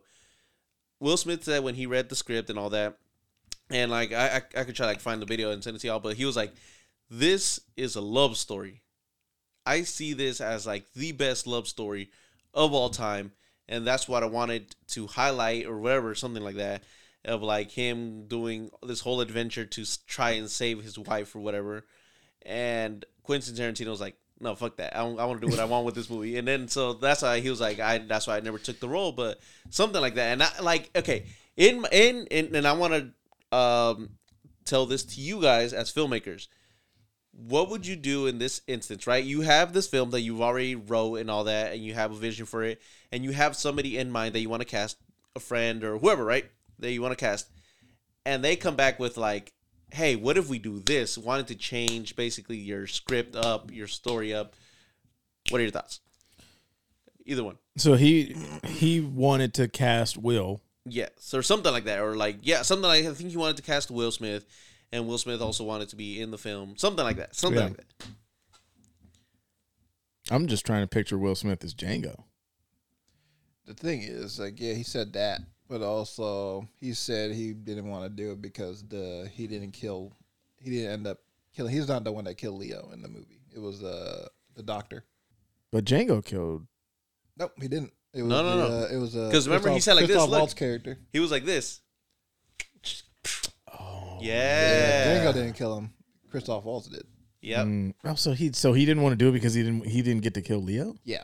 Basically, he wanted to kill the bad guy. See, I didn't know that part. Yeah. But okay, continue. I feel like he said that before, and then he said like the whole love story thing. I think it was like just to cover his ass about. So oh, like interesting. A little bit of a stroke his ego a bit. Yeah. But that's interesting. But to answer your question, Jonathan, as directors, and writers, I think we would have to, because for me, I like to let my actors, improv, and if they feel like something, right. But if I feel like this scene needs to be told this way, then we kind of need to find a middle ground, right? Unless it's like something where they're just like, no, I really want to do it like this. If they're so adamant about it, right, and they can explain to me why they would think it would tell a better story, I'd be open to it. Okay, Alec. I'm the same way, but maybe I'll let them try like a take or something. Let them do what they think would be great for the story. If it works, then it works. If it doesn't work. Yeah. But more like, but if it's more of like a story thing. Yeah. That's more of a, I don't know, from the whole Tarantino Will Smith thing. It feels like he basically wanted to change the story to focus on this one more specific aspect, and expand upon it more. Than Tarantino didn't really want to do that. Like it's still part of the story. He just didn't want to make it focus on it more than it actually is. Yeah. So, especially if it's a friend or something like that, just like it had to be like a run of the mill friend or just like a partner. You could give me both scenarios. Like, it's a run of the mill friend. I'd be like, fuck that. Tell me what to do with my story. Actually, get the fuck out of here. No, because I was fully on expecting to hear that answer. But it was like an actual partner. Then I'll hear you out. Hear you out. Yeah, okay. For sure. And we'll see what we can do about it. Okay. Yeah, I kind of agree with that. Like. We can do a take and see how it goes, and then you look at it in post and see if like, oh, okay, like this is getting a good reaction here, or all right, this is moving along. But yeah, I'm still trying to picture Will as Django, just because that's so far like out of kind of not what he could do, but like normally what he would do. Like in the moments where it gets like really graphic and stuff like that, because like. It is a Tarantino movie, and like you said, that one, like, they're really going for it, like blood and guts. And so just, I don't know. It would have been interesting, though. Exactly, yeah. Would have been interesting. I don't know why, but I could see it somehow. Oh, I have no doubt he could pull it off. Yeah, because I just have trouble seeing Will Smith as a slave. Yeah. But I guess we'll find out. Well, he's playing a slave now. I guess we'll find out. He's basically doing his own Django movie. You know what's funny? He could have a hell of a performance, and he can't even win an Oscar for it. I think he can. He just can't go. Oh, Did they switch that up? I think that was decided. I think that was always a thing. Like him, he can get nominated and stuff, like he just can't attend. Like I think that's the thing. Yeah, I think they'll just ship his award or something like that. Yeah, Will Smith can't be here because he fucking slapped Chris Rock last year. But. So here's Jaden Smith accepting for him. I would like to thank the Academy. They're like, I'm an icon living. We need to talk about the earth. We need to think about the climate change. And my Levi's. Don't wash your Levi's. I used to sell water bottles. Because I'm an icon living. I sell water bottles in a bag. Just water. Not a bag of like one of those cartons, in the carton. Just water. But no, but yeah, 8 for 8. I'll give it a mid peak. Yeah, okay. I'm like on the 4 out of 5 gang for my letterbox hoes out there. Oh, for my letterbox hoes. I try to like update mine, but I just forget. We should make a joint Letterboxd account. We should. It's like the Cinema Love podcast joint account. Yeah. I like just that. Like put our ratings in the review. And then people can go in and add it too. Yeah. Exactly. We'll just give out like our password to everybody. Yeah. Exactly. Just join in. This is our Instagram password. Yeah. What's the next review?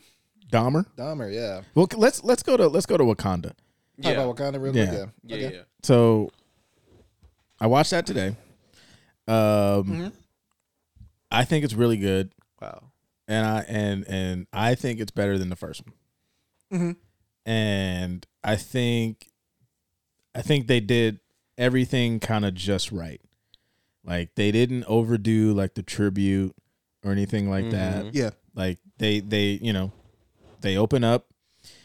Spoiler, if you haven't looked at it or seen it yet. But they open up, and she's asking Shuri's... Sorry, I had to do like Goku. Yeah. I had to do like... Yes. You know, everybody says that. That's everybody what that says was. That. But yeah, go ahead. So I like that they open up, because I know we were talking about this before it came out, and what would they do, and they kind of jump into it, and it's like, he's got an illness. Yeah. And I like that they kind of kept it kind of real too, right? They didn't beat it over the head like, oh, it's cancer or whatever. It's just, it's an illness, and his sister is trying to figure it out, right? And what's the name walks in, and she's just like, no, he's gone. And then Marvel does the their opening, and it's just him, and I'm like, it's just a full tribute, and no music. That was strong, like pretty, you're watching it, and you're just like, all right, like. I'm in now. Yeah. Yeah.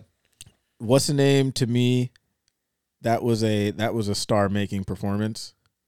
Shuri, I can't remember. I don't. Letitia Wright. Yeah. Holy shit, man. She's great. She was so good. Like, watching it, I'm like, okay, yeah. Mm-hmm. She's about to be it. Because to me, she kind of carried it. What's the name was great. Angela Bassett. Oh, she was a powerhouse. Yeah. She kind of gets it going. Yeah. And then they hit you with a fucking, like, bam. And I'm like, oh, shit. And I'm watching it. I'm like, they're not going to do that. Do it. And then, spoiler, she dies. Angela Bassett dies. The mom. They killed the queen of black cinema. And I'm like, how dare they? Those bastards. And I'm watching it. I'm like, damn, her brother's dead. Her mom just died. Father died. Father died. Captain America, yeah. And I'm like, holy shit. Jeez. But what I liked about it is she was kind of on the vengeance train. Right. And she didn't really tell anybody. And you may not have picked it up until she went to go summon the ancestors. Right. And fucking, what's the name is sitting there? Oakland nigga showed up. Yeah. And listen, I'm not a big Michael B. Jordan fan, but he's a fucking great villain. Yeah. He come in there. Birdman and Birdman. Hey, cousin.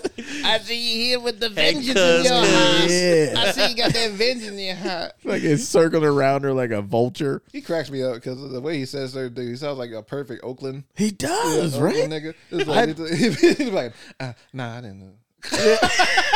He'd be like, nah, I ain't believe that. Yeah. I legit had to Google to see if he was from Oakland, because I'm like, he is close by. Yeah, yeah. So I was like, all right, shit. I think it was better than the first. I think they told a really good story in this one. And like I said, I think Letitia Wright, she was fucking.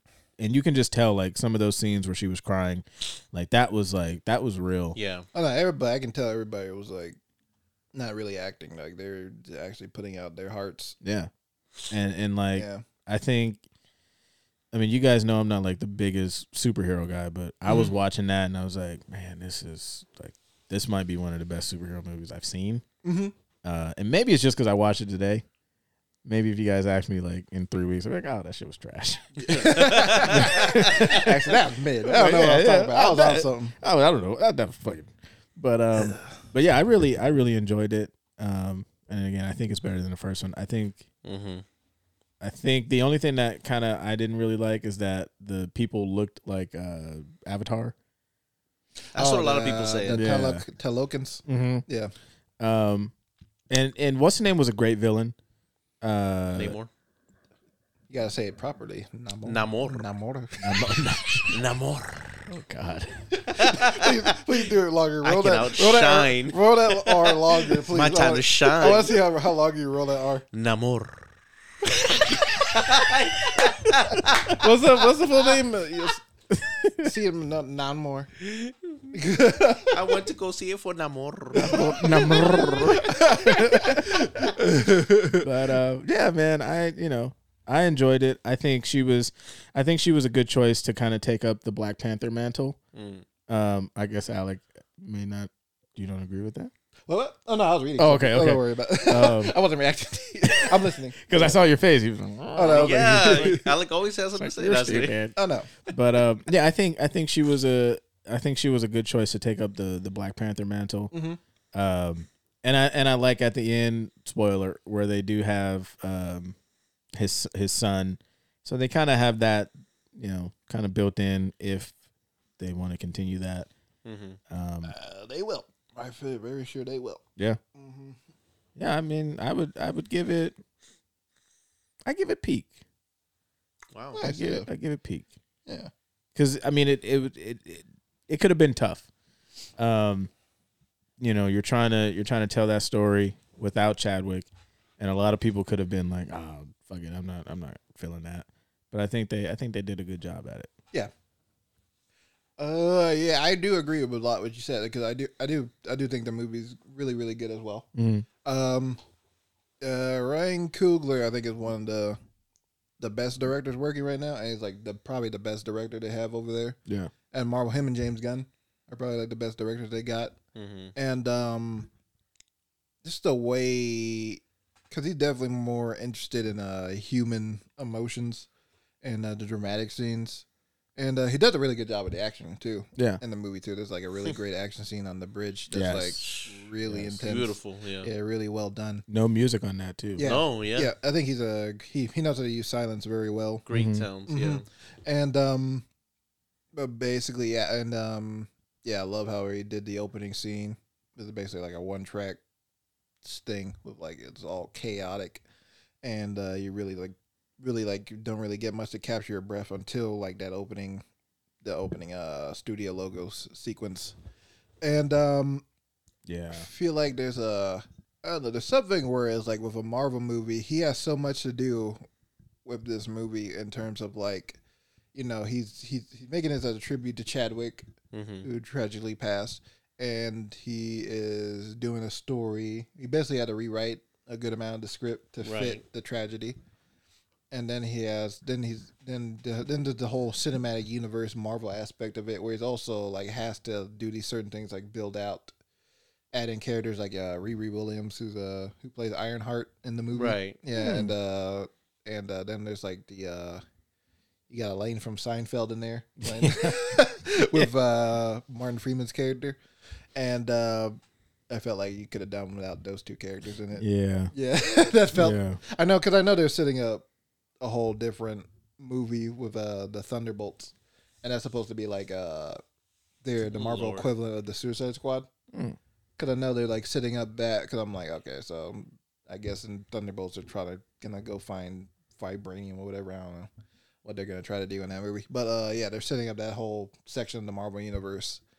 So, and then I kind of think like, well, what would it be like if Ryan Coogler didn't have to like have all those like MCU elements and have to add those in there because I know they have to be in there. Yeah, right. I'm just like, what if there's like a complete universe on its own? Like, what would it be? Because I think even there he would unlock even more of a greater potential with these movies if he wasn't like bombarded by the whole MCU of it all, Marvel universe. But like, he still made a really great movie with it's a lot more dialogue driven than I expected it to be. Yeah. But I enjoyed it because I enjoyed the conversations Shuri has with herself and other people. Just like, because she's a character, even from the very first movie, she's always been like science driven. And she doesn't really like showing tribute to her ancestors or like her culture of Wakanda because it's very spiritual, even though they're very technology based, but they're very like, keep their, their a lot culture of the very, culture, yeah, a lot of the culture there in terms of like spiritual, the Black Panther, and their gods and stuff like that.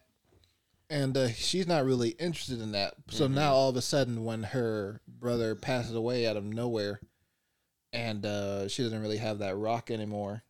That person that understands her, if it feels like she has a she goes back into her technology, where she feels like home that's her home. Yeah, yeah. She's building all these things, these defenses.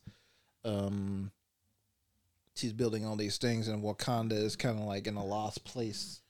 Whereas, right. like, they're kind of like they're losing grasp on their tradition because their hero is gone, mm-hmm. and there's no heart-shaped herb, you know, the thing that right. makes that yeah. turns them into Black Panther. So it's like it feels like their tradition is missing, right? And then she's pretty much learning how to grieve through the process of like embracing her heritage, and that mm-hmm. was like probably the most interesting thing of like magic versus science kind of thing. Mm. So I found that extremely interesting.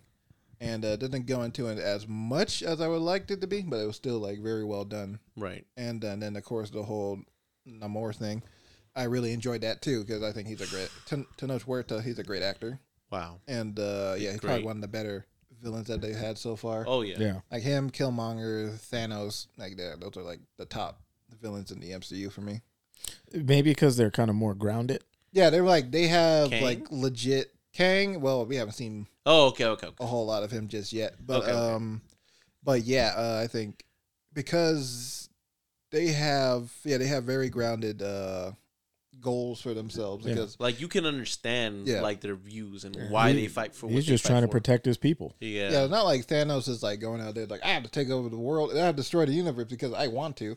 Because I feel that because the script told me to. Right. Like that. It's like no, right. I have like this very deep trauma, this trauma from my past that makes me believe that destroying half of the universe will bring peace to it. Mm-hmm. And then it kind of makes you decide wherever you think he's right or wrong, and that's the most interesting part where the villain kind of makes the hero kind of think on themselves, and that's what exactly what Killmonger did in terms of like how he had noble intent. Yeah, how even though he's like doing these bad things, it's like it kind of makes T'Challa in the first movie think, wait, so it's like is my father like really what he says he is as a good noble king, or did he do like some shitty things too in order to like protect his people? And he did. Yeah. And that's a very human thing to deal with, and I think Coogler really like grasps that really well. But Namor is like really great, and I know some people were complaining about him being Mexican, and it sucks that that people are so against that because I think it unlocks a whole way more interesting part of the world, especially with how they depict their culture and the city of Talokan, mm-hmm. which is really cool and different from the Aquaman of things. Yeah, and it feels like, and they do mention that he's a mutant, so I guess no X-Men is coming. But I do really like that, and I think it ends on an interesting note between mm-hmm. them. Between him and Shuri, in terms of being like almost at an understanding. They're at an understanding, but just like something out of Game of Thrones, where it's like they still have frenemies, tensions. Yeah, like hey, when eventually when they come for Wakanda, they're gonna and they get their shit rocked. They're gonna like come for us, and then they'll be on the palm of our hands. Because I thought like. Even though, like you guys said, he conceded, mm-hmm. but the scene where he's with, I guess, his henchman, and he's all like, "Yeah, they're gonna come for us." Like, mm-hmm. like she has nobody. Yeah, I kind of feel like he's still the bad guy, and he's like, "Oh, I want them to kind of fuck up mm-hmm. and not kill you guys, and then I'm just gonna come up and do my thing." Yeah, But it's like for now, I'll play your game. Yeah, exactly. Yeah, it's funny how. Namor's like plan still seem to have worked out because we are left with this like whole thing of like the United States still wants to like attack Wakanda because they don't know what's happening or whatever, and so like it's gonna be almost everybody versus Wakanda, so they're gonna have to rely on Namor and the Talokans. Exactly. So mm-hmm. He got his wish of like we're gonna reunite. mm-hmm. are two powerhouse. And exactly. Yeah. Yeah. And yeah, they killed the off the queen of black cinema. Mm-hmm. Yes. Angela Bassett. How dare they? Man, she is fucking phenomenal. Mm-hmm. She was so good. She was really good, and she was jacked as fuck. I'm about to say she got fucking biceps. Like when she walked into the the hearing, and she's like, "What's up, niggas?" You know, like, she's so jacked. I'm like thinking the entire time because I know they kind of kept the secret of who's the new Black Panther in the trailer. That was obvious who it was, but his sister. Like, spoiler alert. Yeah, the sister. But it's like I'm also like, wait, does she become the Black Panther for like a little bit? Because that'd be kind of badass if she became the Black Panther, even for like I don't know a scene or two. Yeah, because she's like she takes up the mantle. But no, she doesn't. That would have been amazing because I'm like, she looks really jacked for this movie more. But that kind of would have been dope if like when mm-hmm. he's looking at her through the glass mm-hmm. and he spears it that first time and then he goes away and he comes back but she's in the Black Panther suit. That'd been hard, man. Mm-hmm. Ah, yeah, that would have been amazing. Yeah, but yeah, I do agree too that I like how. She becomes the Black Panther because I know people were also like the way Killmonger's put in the story doesn't make sense. Yeah, why would she see him? I was like, well, the whole point of it is like whatever's in your heart you're gonna see, mm-hmm. and she had vengeance in her heart, so she sees Killmonger because she knows like that's the ultimate vengeance guy. That was such a great reveal too. Yeah, mm-hmm. That was great. What do you give it? Think it right now. Ass mid? Nope. Ass mid. Give it ass. Ass. No. I'll never watch it again. I'll give it. Keep it. I'll give it a peak. Mid peak. Oh. Mid peak. I'll give it that. Yeah. Why mid peak? I think just like certain things, like the whole thing with the CIA, I feel like that could have been completely out of the movie. I feel like that kind of like trudged down the pacing for me. Yeah, and I liked the character Riri Williams, but it was also kind of like, maybe you could have done without her, but she didn't. Her character didn't bother me. Too much. It was just more like you probably could have like focused more on like the rest of the other Wakandans, like M'Baku and Lupita Nyong'o's character. Yeah, and because I love M'Baku, I love that actor, Winston Duke. Yeah, he's amazing. He's really funny. Yeah, you bald-headed demon. I call him Coco Khan. I love like how we have books. How he tried to fucking like. Sneak attack him. Oh yeah, and then wasn't it just turn around and just he's like, oh. This man's as strong as the Hulk and Thor. Yeah, I'm surprised he did. I legit thought they killed him. I was like, oh no, they killed him, Baku. Now, what do you guys think about this? My friend was saying a joke of like, the Talokans are strong and all that, and they're very powerful people and all that, close to water and in water. But go away too far from water, and they're dried up fish. Thoughts? I mean, they do dehydrate. That's kind of yeah. So, because he was like, "How do they expect to take over the world if they can't be too away from water?" Well, the world is like a lot of it is water. So, how did the Pinky and the Brain try to take over the world from their fucking mouse cage? So, I mean, they're underwater. They can easily take over things. Yeah, but yeah, I mean, Namor, he's half human, half fish man. The fishman. Riri Williams is going to be in not to cut you guys off. It's going to be in Freaky Tales, that movie that they're filming in Oakland. Oh, really? Yeah. What freaky? What? So a couple weekends ago, they were in I think like downtown Oakland filming Freaky Tales, mm-hmm. and she's going to be in it. Oh, I didn't know she was in it. Yeah, that's cool. With Pedro Pascal. Wow. I don't know exactly what it's about, but I thought it was about like two short tales. Four interconnected stories. Freaky boy. It's about just porn movies. Doesn't really say much on what's the name, but yeah. Mm-hmm. Okay. But overall, I think Wakanda Forever is really, really good. Yeah. Would you give it, Jonathan? I would say I agree with that, like mid-peak. I didn't really like the agent and like the CIA scenes and the and Ironheart. I was actually very excited to see Ironheart because I wanted to see another version of like Iron Man and all that. But I don't know. Once I saw it, I was like, I don't know. Oh yeah, and then they made the other suits for the Okoye and that other lady. That was I don't know. I mean, those suits look weird. They look like Predator. They did, but it's also like, does everybody need to be Iron Man now? Like that kind of thing.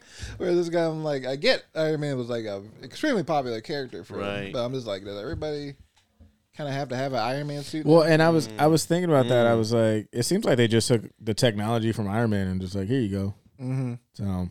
I know, like, they're going to make a show on Ironheart and they go more into why she's kind of, like, obsessed with the Iron Man thing. Did you guys hear when they went into the warehouse, one of the police, oh, shit, she got a suit like Iron Man. Yeah. So, yeah, she obviously has, like, a connection to Tony Stark in some way, so. That's his daughter. Maybe. Her secret black daughter. I think maybe he, like, worked in one of his like programs. You know how he has like that program, student program. Yeah. Maybe that's how she got into it. I don't know. Maybe. All right, you guys ready? Yeah. Give you 5 plots, characters. That's for you, sir. Thank you, Jonathan. You get your little ass over here. So essentially, what we do is we take the plot, right? And then we take the character, and then we're just matching them up or something. Yeah. Like, do we just pull from? You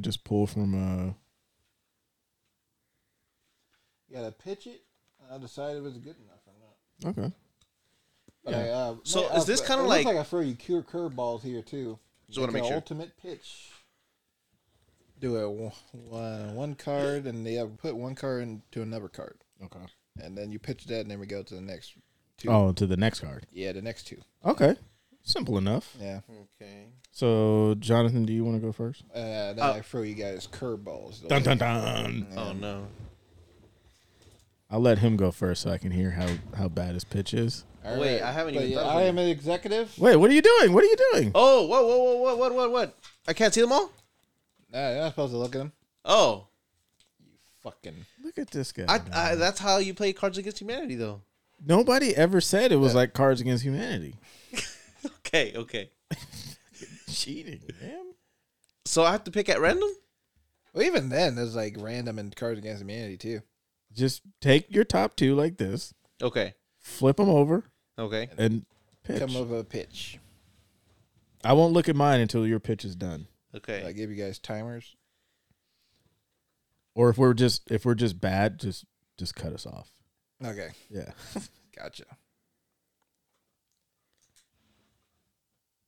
Okay, I'm ready. All right, go ahead. I am the executive. You've come to my office. So Repugnant Riddle Productions. You have a movie idea for me, Mr. Garcia? Yes, Sir Alec. I have. Imagine this. The world's most adorable kitten fighting against evil robots that look like people. Okay. Elaborate. I imagine this adorable kitten to be a, like, it's going to be more of a, like, a John Wick genre. You know, he's going to be a cute, like, Puss in Boots, but it's going to be more of, like, John Wick action. That it's going to appeal from both ends, from the people that like pets, but at the same time, people that like action. And it's going to be robots like iRobot with my man Will Smith, but it's going to be a lot of action scenes like in John Wick. Okay. Would it be animated? I am planning on being animated as the Spideyverse, into the Spideyverse. How can we tie this in with the Harry Potter franchise? So, with the Harry Potter franchise, as we know, they are mystical beings and they can open a portal. And so they can work together when these robots try to take over other universes as well. Wow. That's an actual answer. Oh, my God. Okay, I'll keep that in mind. Okay. All right, Mr. Jamal? Yes? You come into my office after this fool. How you doing, sir? I'm doing well. Oh, okay. I could be better. You could finish this up real quick. Oh, okay. I'm sorry, sir. I have the greatest movie right here. A senior citizen swim team, okay? But they get trapped in the body of a bear. Now, hear me out. You got grandma. She's swimming like fucking Michael Phelps. She's breaking world records, but she's a bear. The whole damn team is a bear. I got a great joke for you. They're in the locker room. They're hairy. Huh? Yeah. Somebody turns to one grandmother and says, Margaret, you're hairy. Margaret turns back to her and says, you got a rug down there too. God damn it, I just got it. Okay. Uh-huh. They live at an old folks' home. And shit. Oh, shit. You know what everyone loves? Dolphins. Oh, fuck. How can we get dolphins in this movie? That, you know, actually, I was just thinking that, too. Yeah. Oh. We need dolphins. So now the bear team is called the senior citizen team, has to go fight the dolphin team, which are like Russians. And so that's the Olympics. So the dolphins are like the Russians. And then the grandma bear team is like Spain. So, oh my God! And then the big fight scene, they're fighting in the locker room, and then one dolphin starts humping. I get it. Yeah. All horn. Yeah. We barely knew you. All right, that was a great round. First round, guys. Just Jesus, spectacular. This is harder than I thought. All right. Between Jamal and Jonathan, I will say I'm going to have to give this one to Jamal. Yes. God damn it. You did pretty good, Jonathan, on the whole how this tied to the Harry Potter franchise. I know. I was like... Oh, Jesus. Okay. But I saw a whole world for Jamal. I did too. As soon as he mentioned Russians. David Harbour. Jeez. And it's a big blockbuster film. We got a big budget coming. All right. Now you guys have to come up with another film with your cards. Should it be losers go or winners go again? I'll say the winner goes first. Okay. All right. This takes place in an audition room. A plucky, down-on-her-luck actress is accidentally elected president of the United States. Okay? She goes in for an audition. She starts yabbing off at the mouth. Oh, my God. The world is under attack. Mm-hmm. The governor from Florida walks by the room because he just had an orgy. Mm-hmm. He hears her. He says, holy smacks. She's good enough to run to be the president of the United States. And he says to himself, how do I know that? Because Donald Trump's president. That means anybody can be president. Yes. Her running mate is Harambe. Harambe. So she's saying that name more. So she's going through the audition, and everything she thinks in her world, in her life, is an audition.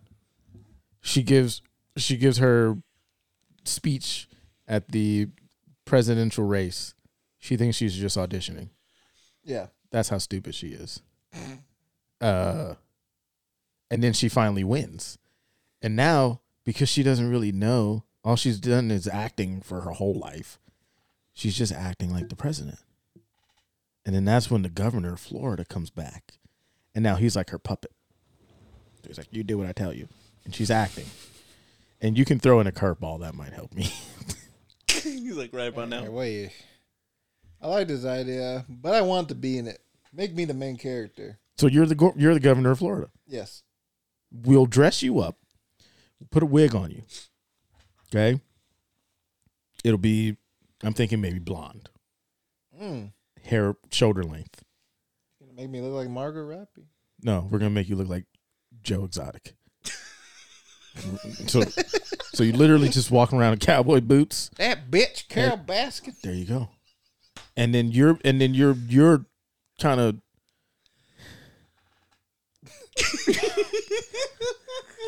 I'm sorry, sir. I'm sorry.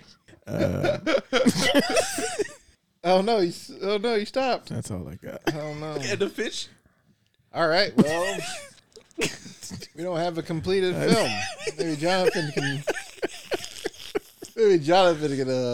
make a whole film. Okay. So, imagine this. Oh. Exterior dark alley. Okay, a young superhero just discovering their powers. And they're on a quest for a treasure that will save the kingdom. Fade out. That's fucking neat. I'm sorry. Are you for... Okay. I'm like dead serious. It's like a real movie. Like... Just my luck. I swear to you. I swear you guys can read the cards if you don't believe me. I believe you. Okay. So, yes. A young superhero just discovering their powers. So, as you have heard, they're trying to... Or this is basically a reboot of Superman. We're gonna really do Superman really, really, really well. You know, forget the Zack Snyder shit. This is gonna be the good Superman, right? Not that like evil, dark. No. This is gonna be actual young Superman. Okay. So let's set this dude in the Civil War. Cool. Yes, so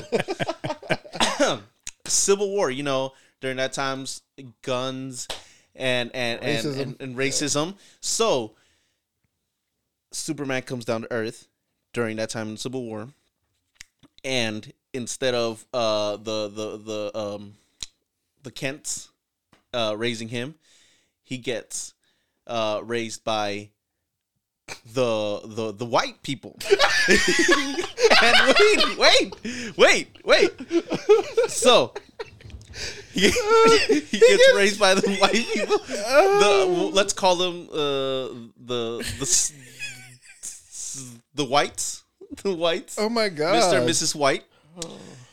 And as he's self-discovered by the Confederates. He's by the Confederates. Wait for it. But oh man, the quest, right? The quest of the treasure. I mean, the treasure that he's looking for is actually that uniting the Confederates and the I'm blanking out. What's the name of the other people? I'm crying. So yes, he's that like light of hope. He's gonna show everybody how you know, racism is bad. Oh my God! Okay, okay, yeah, Jonathan gets that one. Yeah,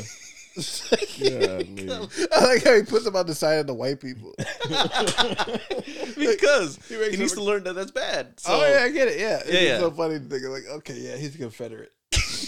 God.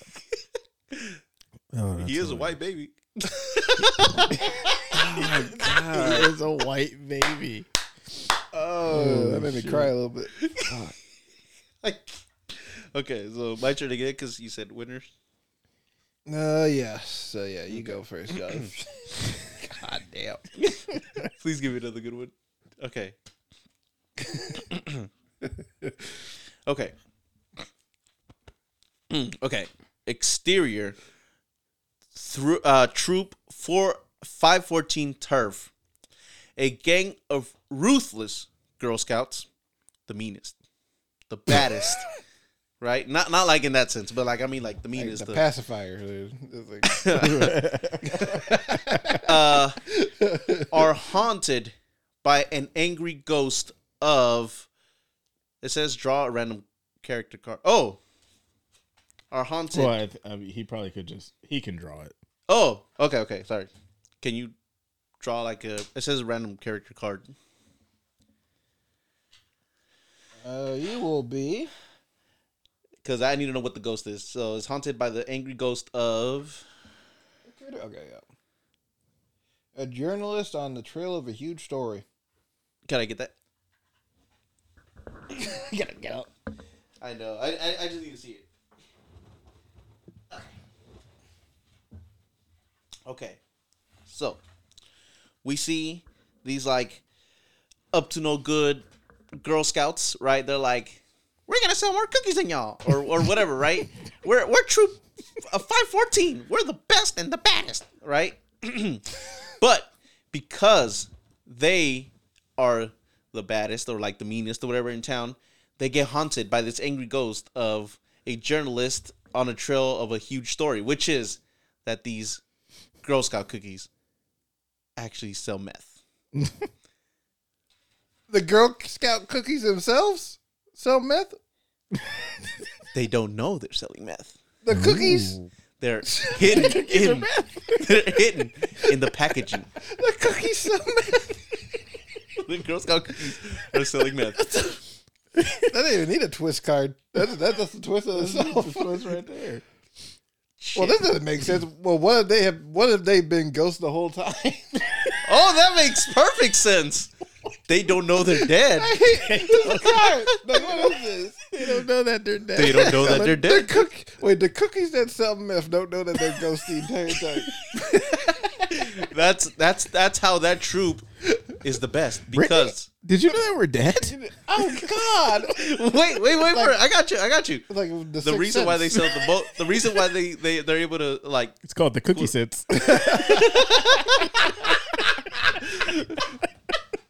Oh, my God. This is great. Oh, shit. The reason why they're so good is because they can go through houses and just drop off the cookies there. Okay. Undetected. Oh, that's pretty great. That's actually a good one. Yeah, that's funny. Okay. Probably the worst movie ever made, but it's funny. I hate that it said, what if they were all dead? A interior dirty apartment. Okay. A divorced dad is trying to reconnect with his kids, struggles to rebuild their community after a devastating hurricane. Okay. We got Tom Hanks. Okay. Oh, Lord. Shit. Mr. What was his name? Colonel Tom Parker himself. Okay. In California. Yeah. Hurricane comes through. Elvis Presley. Just wipes out Santa Monica. But he's also going through a divorce. Mm-hmm. With his wife. His wife says, if you can't rebuild all of Los Angeles by yourself, brick for brick, we can't. I'm going to divorce you. Tom says, you bet your fucking ass I can do it. So he takes off running out of the house. Mm-hmm. Tom Cruise run. This is in the trailer. Okay. He's literally running around L.A. Yeah. He runs to Dodger Stadium and he starts putting the seats back in. Half the fucking building is ripped. But he's putting seats. He's like screwing shit. Mm-hmm. It's almost like Home Improvement, but it's all of LA. He gets in a helicopter and he just throws out iPhones so people can get back to tweeting and TikToking. Obama phones. In LA.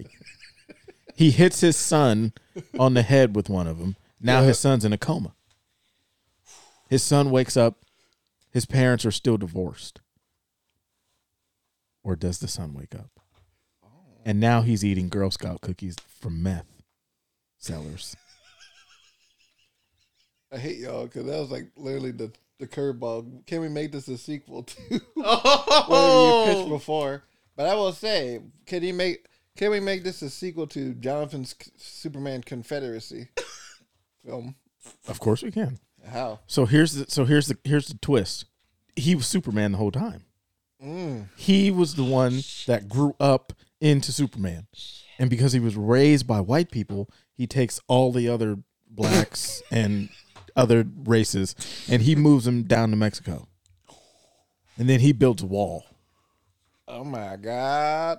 But he's rebuilding the community, so his son doesn't wake up. His kid then wakes up from his coma, and now he's raised by a group of Spanish folk because Tom left and he, Mr. Hanks. It was Cruise, but Tom Hanks can be in it if you want. If you want, executive. My bad. Yes, we can switch Tom. Tom Cruise. Okay, and then as a nice little throwback, a little plot twist. Yeah. He goes to visit his son in the hospital. He gives a great monologue, right? He gets so excited and energetic. He jumps on the hospital bed on his son, and he's doing the fucking on the couch. Oh. His son wakes up. Daddy, daddy. He looks up. Tom Cruise looks down. He says, I'm not your dad. This whole time, he wasn't his dad. Or was he? It's called Superman's Divorce.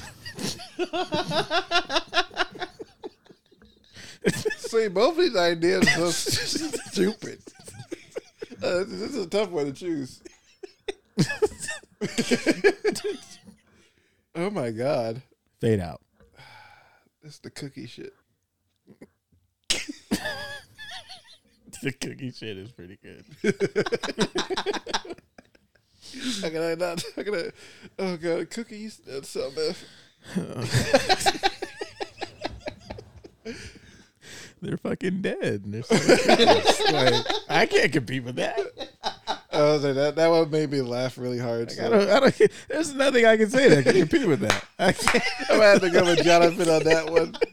That was pretty great. Yours came very close, though. Thank you. I do like the fact that he wasn't his father the entire time. I know. Or was he? Oh. It's like a Christopher Nolan movie. You just never know. You never know. If you watch it backward, maybe he was his dad. I don't know. Watch this movie in reverse. Oh, my goodness. All right. So now, Jonathan. Okay. Let's see this. Okay. So, I was thinking, right? We haven't seen enough of these yet or recently, so let's make one of these. Interior police station. A cop that plays it by the book searches for peace in a dangerous radioactive wasteland. Fade out. We will star. What's his name? I had it at the tip of my tongue. Come on. Okay. Time is money. Okay. The cop that we'll see is going to be Brad Pitt. Mm-hmm. He's going to have, mustache, cop outfit and everything. He's searching for peace in this radioactive way. I don't know. I gave up. God, I gave up. Well, what if, Jonathan, we take your story. What if this was just a reboot of Jamal's Superman sequel. Oh, shit. Which is technically a sequel to your film. Mm-hmm. Hollywood, baby. We love to make sequels and reboots of things we shouldn't. So, if it would be in that case, let's jump forward in time from that. What happened then? We jump forward to an evil Superman. And the reason why it's in radioactive wasteland is because Superman turned evil. And he tried to kill... like everybody, for some reason, he took it out on humanity. And that's why, we see this cop that plays it by the book, trying to restore justice and is trying to bring peace in this post-apocalyptic looking radioactive wasteland, which is what we call nowadays the United States. Oh, wow. Make me wiggle your finger. Fade out. Fade out. Okay. Nice. You, Jamal. Exterior soccer field. Ooh. Perfect because it's World Cup. Bend it like Beckham. A soccer mom determined to help her kids win the big game falls in love with a mayor person. Right off the bat, because I don't know what mayor person mean, I'm going to take it as disrespect. Like a merman? It says mayor person. A mere? M-E-R person. M-E-R? Weird. Now, because I don't understand it, I'm going to take it as disrespect. M-E-R person. So, oh, yeah, it is a mermaid. Oh, it's right there in front of me. Damn. I was about to say, like a bear. Oh, damn. Okay. Legendary water-dwelling human-like being. I mean, they can be disrespectful. So, a soccer mom is determined to help her kids win the big game. Falls in love with a mer person. Okay. Like that Disney Channel movie, The 13th Wish, or whatever it's called. We're going to call this... The 14th. All right, here we go. Okay. Soccer. The most known sport in all the world. There's this big tournament. It's called the World Cup. It happens right now. Yeah. The soccer mom is the coach of the World Cup team. But as they're playing, she goes to the hotel pool and she just sees a mysterious figure off into the land. She's trying to relax, go over some game plan. Mm-hmm. She gets closer to the pool, mm-hmm. and it's a mer person. She sits down, but she doesn't know that because they're in the hot tub, so she can't see the tail. Yeah, they're hitting it off. They've chatted for about 35-40 minutes. Oh my god, great conversation. Mm. You're hot. You're so hot. You're so hot. God, I love you.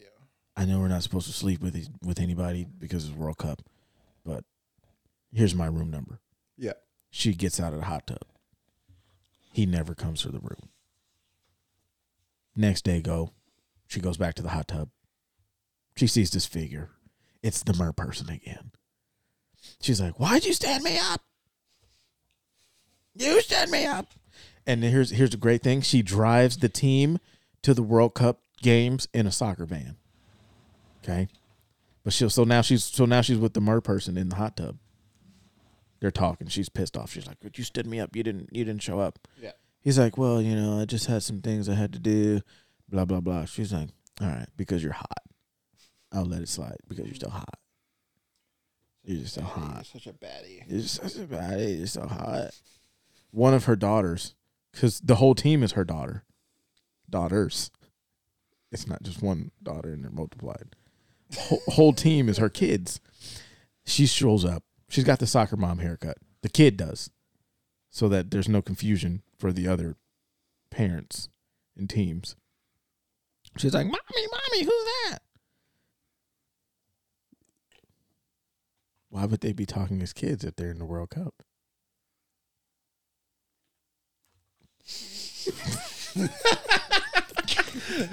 Yep.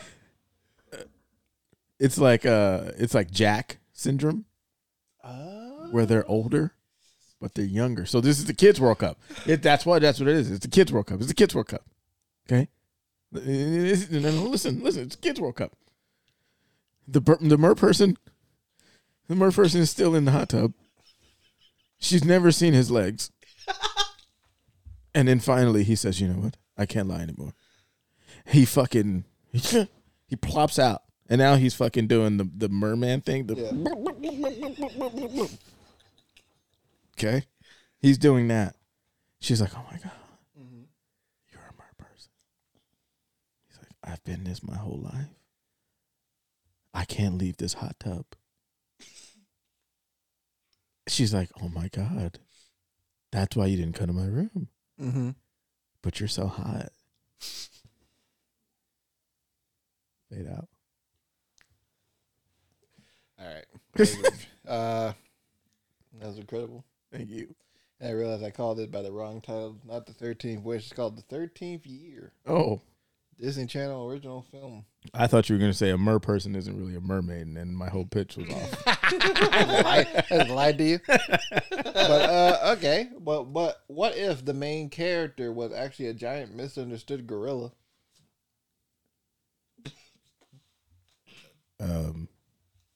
Well, then now we're hitting uncharted territories here. Because now we've crossed over to bestiality.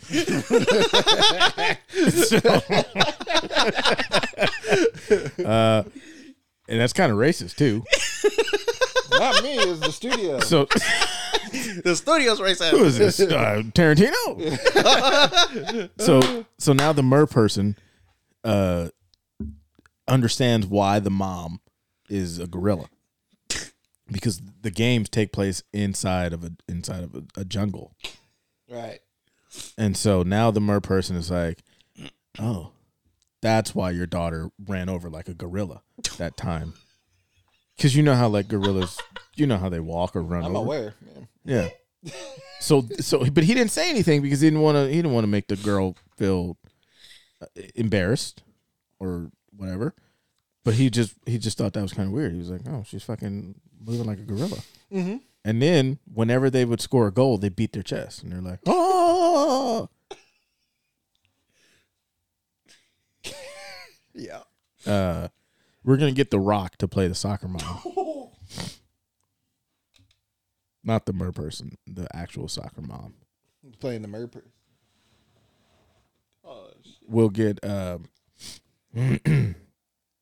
if our budget allows, maybe we get The Rock to play the mer person. Oh, this is really challenging his acting ability. So he's just going to play both, and then Jaden Smith is going to play the little girl. He's playing the gorilla. Yeah. Who? Oh, who's playing the gorilla? Yeah. The Rock. Because we don't have to get a suit. God damn it! We just would save money because he's just already big. Have you not seen Rampage? Put some hair on him. Yeah. Rampage. And then, you know, Jaden Smith is one of the kids.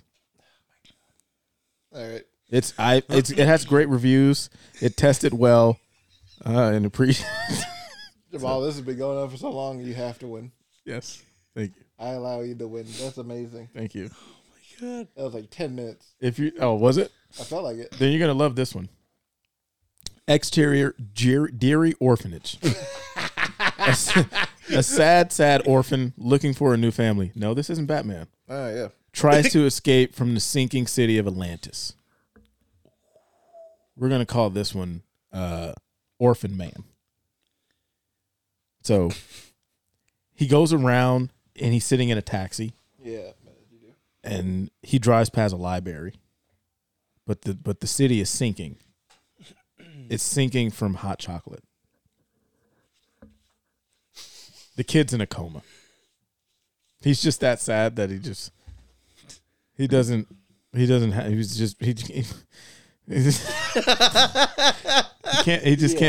can't find a new family.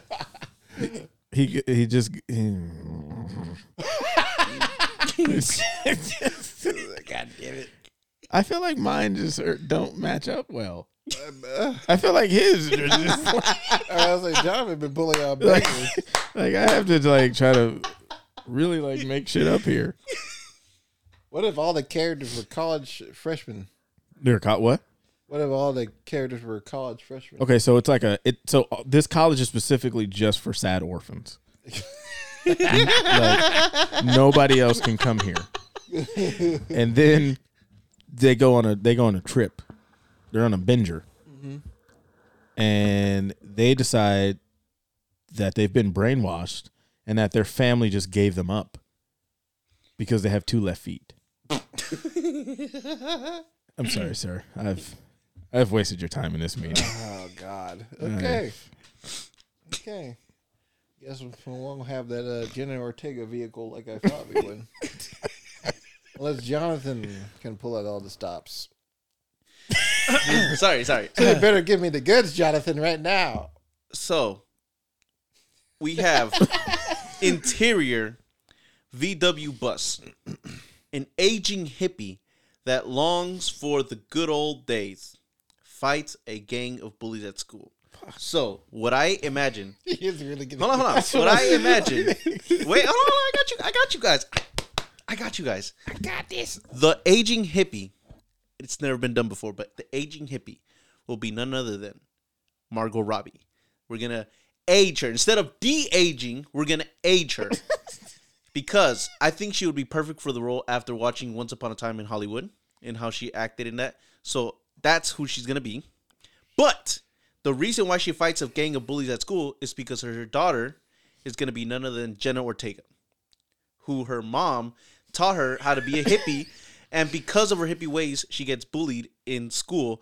And so the aging hippie wants everything to be back to the good old days. So when she goes and she's going to go fight, not like actual physically fighting, but she's going to stand up for her daughter who gets bullied in school. and so she goes to the school and fights those bullies off just like they did back in the days in hippie times. To show. I hate that this sounds like an actual movie. That's what I'm saying. Like, his actually sounds like, oh, we might be able to do this one. Oh, my God. Okay. All right. But I've got to be honest with you. I don't think there's enough bears in this movie. So, fun thing. They actually live in the forest where all bears. Of course they do. Yes. You know, have you guys seen those not movies, but like those people that live with tigers and they like, or lions and all that? Forget the lions. We're having bears in this film. So they live in a place where there's just a bunch of bears just roaming around, and when the bears see them, they hug them. Think of an opposite Wednesday. An opposite Wednesday? Oh my God. All right, yeah, that's Jonathan wins by default. You got old ass Margot Robbie and Jenna Ortega hugging bears. And fighting in the revolution. Fuck. I probably had like one going, and that was the fucking senior that was the citizen first one, yeah. Bear fucking, and then maybe the actress one, but that one was kind of tough. All right, so that was like what, 3-2 for Jonathan. Jonathan wins. Wow, never thought this day would come. Jonathan wins. Jonathan got lucky today. That's all right. That's so, all right. The next time we play, I want to be the executive. Okay, that's fine. Yeah. So yeah, you get as the winner. You became executive of the company of the studio. I became Bob. You became such a big movie star. You can do whatever he wants now. Such a big director. You won. You can do whatever he wants. I think it's pretty easy to get on Netflix. Honestly, well, we can try our best. We can pitch one of Jonathan's movies. I think the Girl Scouts, the meth selling cookies, the Ghost Girls, the Girl Scouts, the Ghost Girls, Ghost of Cookie. Oh, that's what we're gonna call it. Yes, or Ghost Girls. And Netflix loves Jenna Ortega, so they'll take that fucking hippie one. They're instantly gonna think, and Margot Robbie. They're instantly gonna think, oh, these girls are ghosting people. And then, plot twist, they're dead and they're selling meth cookies. But yeah, watch Christmas with You. Best movie of the year. Take that, Spielberg. And but yeah, that was a fun game, guys. It was very fun. It was really fun game. Yeah. Really funny. Yeah, we'll have to do it again. We got the award season too, so. Oof. Oh God. Yeah, I don't know how much of my pitches can actually be said. So I guess I'm gonna have to really heavily edit this. Yeah, I guess it's just gonna be like his pitch didn't make any sense. That was amazing. That was peak form, Jamal. Wow. I congratulate you on being so profound. Yeah, thank you. You give so much detail. You only get one shot. One opportunity. One moment. Spaghetti. You gotta seize everything you ever wanted. Yeah, can you capture it? You know, or just let it slip. Mom spaghetti. Shit, maybe I might just switch and say, hey, we're gonna watch 8 Mile. Oh snap. All quiet. We're going to watch the Everwar movie. All quiet on the Western 8 Mile. It's all quiet on the Western 8 Mile. We're just gonna combine them together. But yeah, so that was Pitch Storm. That was another episode. We'll definitely add this one to the list, mm-hmm. and we'll see you soon, man. Back with another episode. Yes, sir. We'll figure out what we're gonna do. Mm-hmm. Maybe we could have another special guest on. Dun, dun, dun. Yeah. One that's been trying to get on this show and keeps annoying me. I know you're listening. I know you can hear me. I know you can hear me. If you're listening, Josh. Okay. Text Alec right now. At this very moment, real life. And we will know if you actually got this far. God. He will just never text him and be like, well, fuck, I didn't. He skips this episode. I'm going to skip this one for one. He's like, oh, I stopped after like episode 2. I want to be a running joke where like we talk about him coming and on. He but just never comes on. That'd be the funniest thing. Oh, man. Now that's too good. Now I can't edit this stuff out. It's like, oh, next week we're going to have Josh. We put his brother on instead. That'd be great. Anyway, all right, folks, it's been a fun one, mm-hmm. and we'll see you. We'll see you in the next. Bye. Goodbye.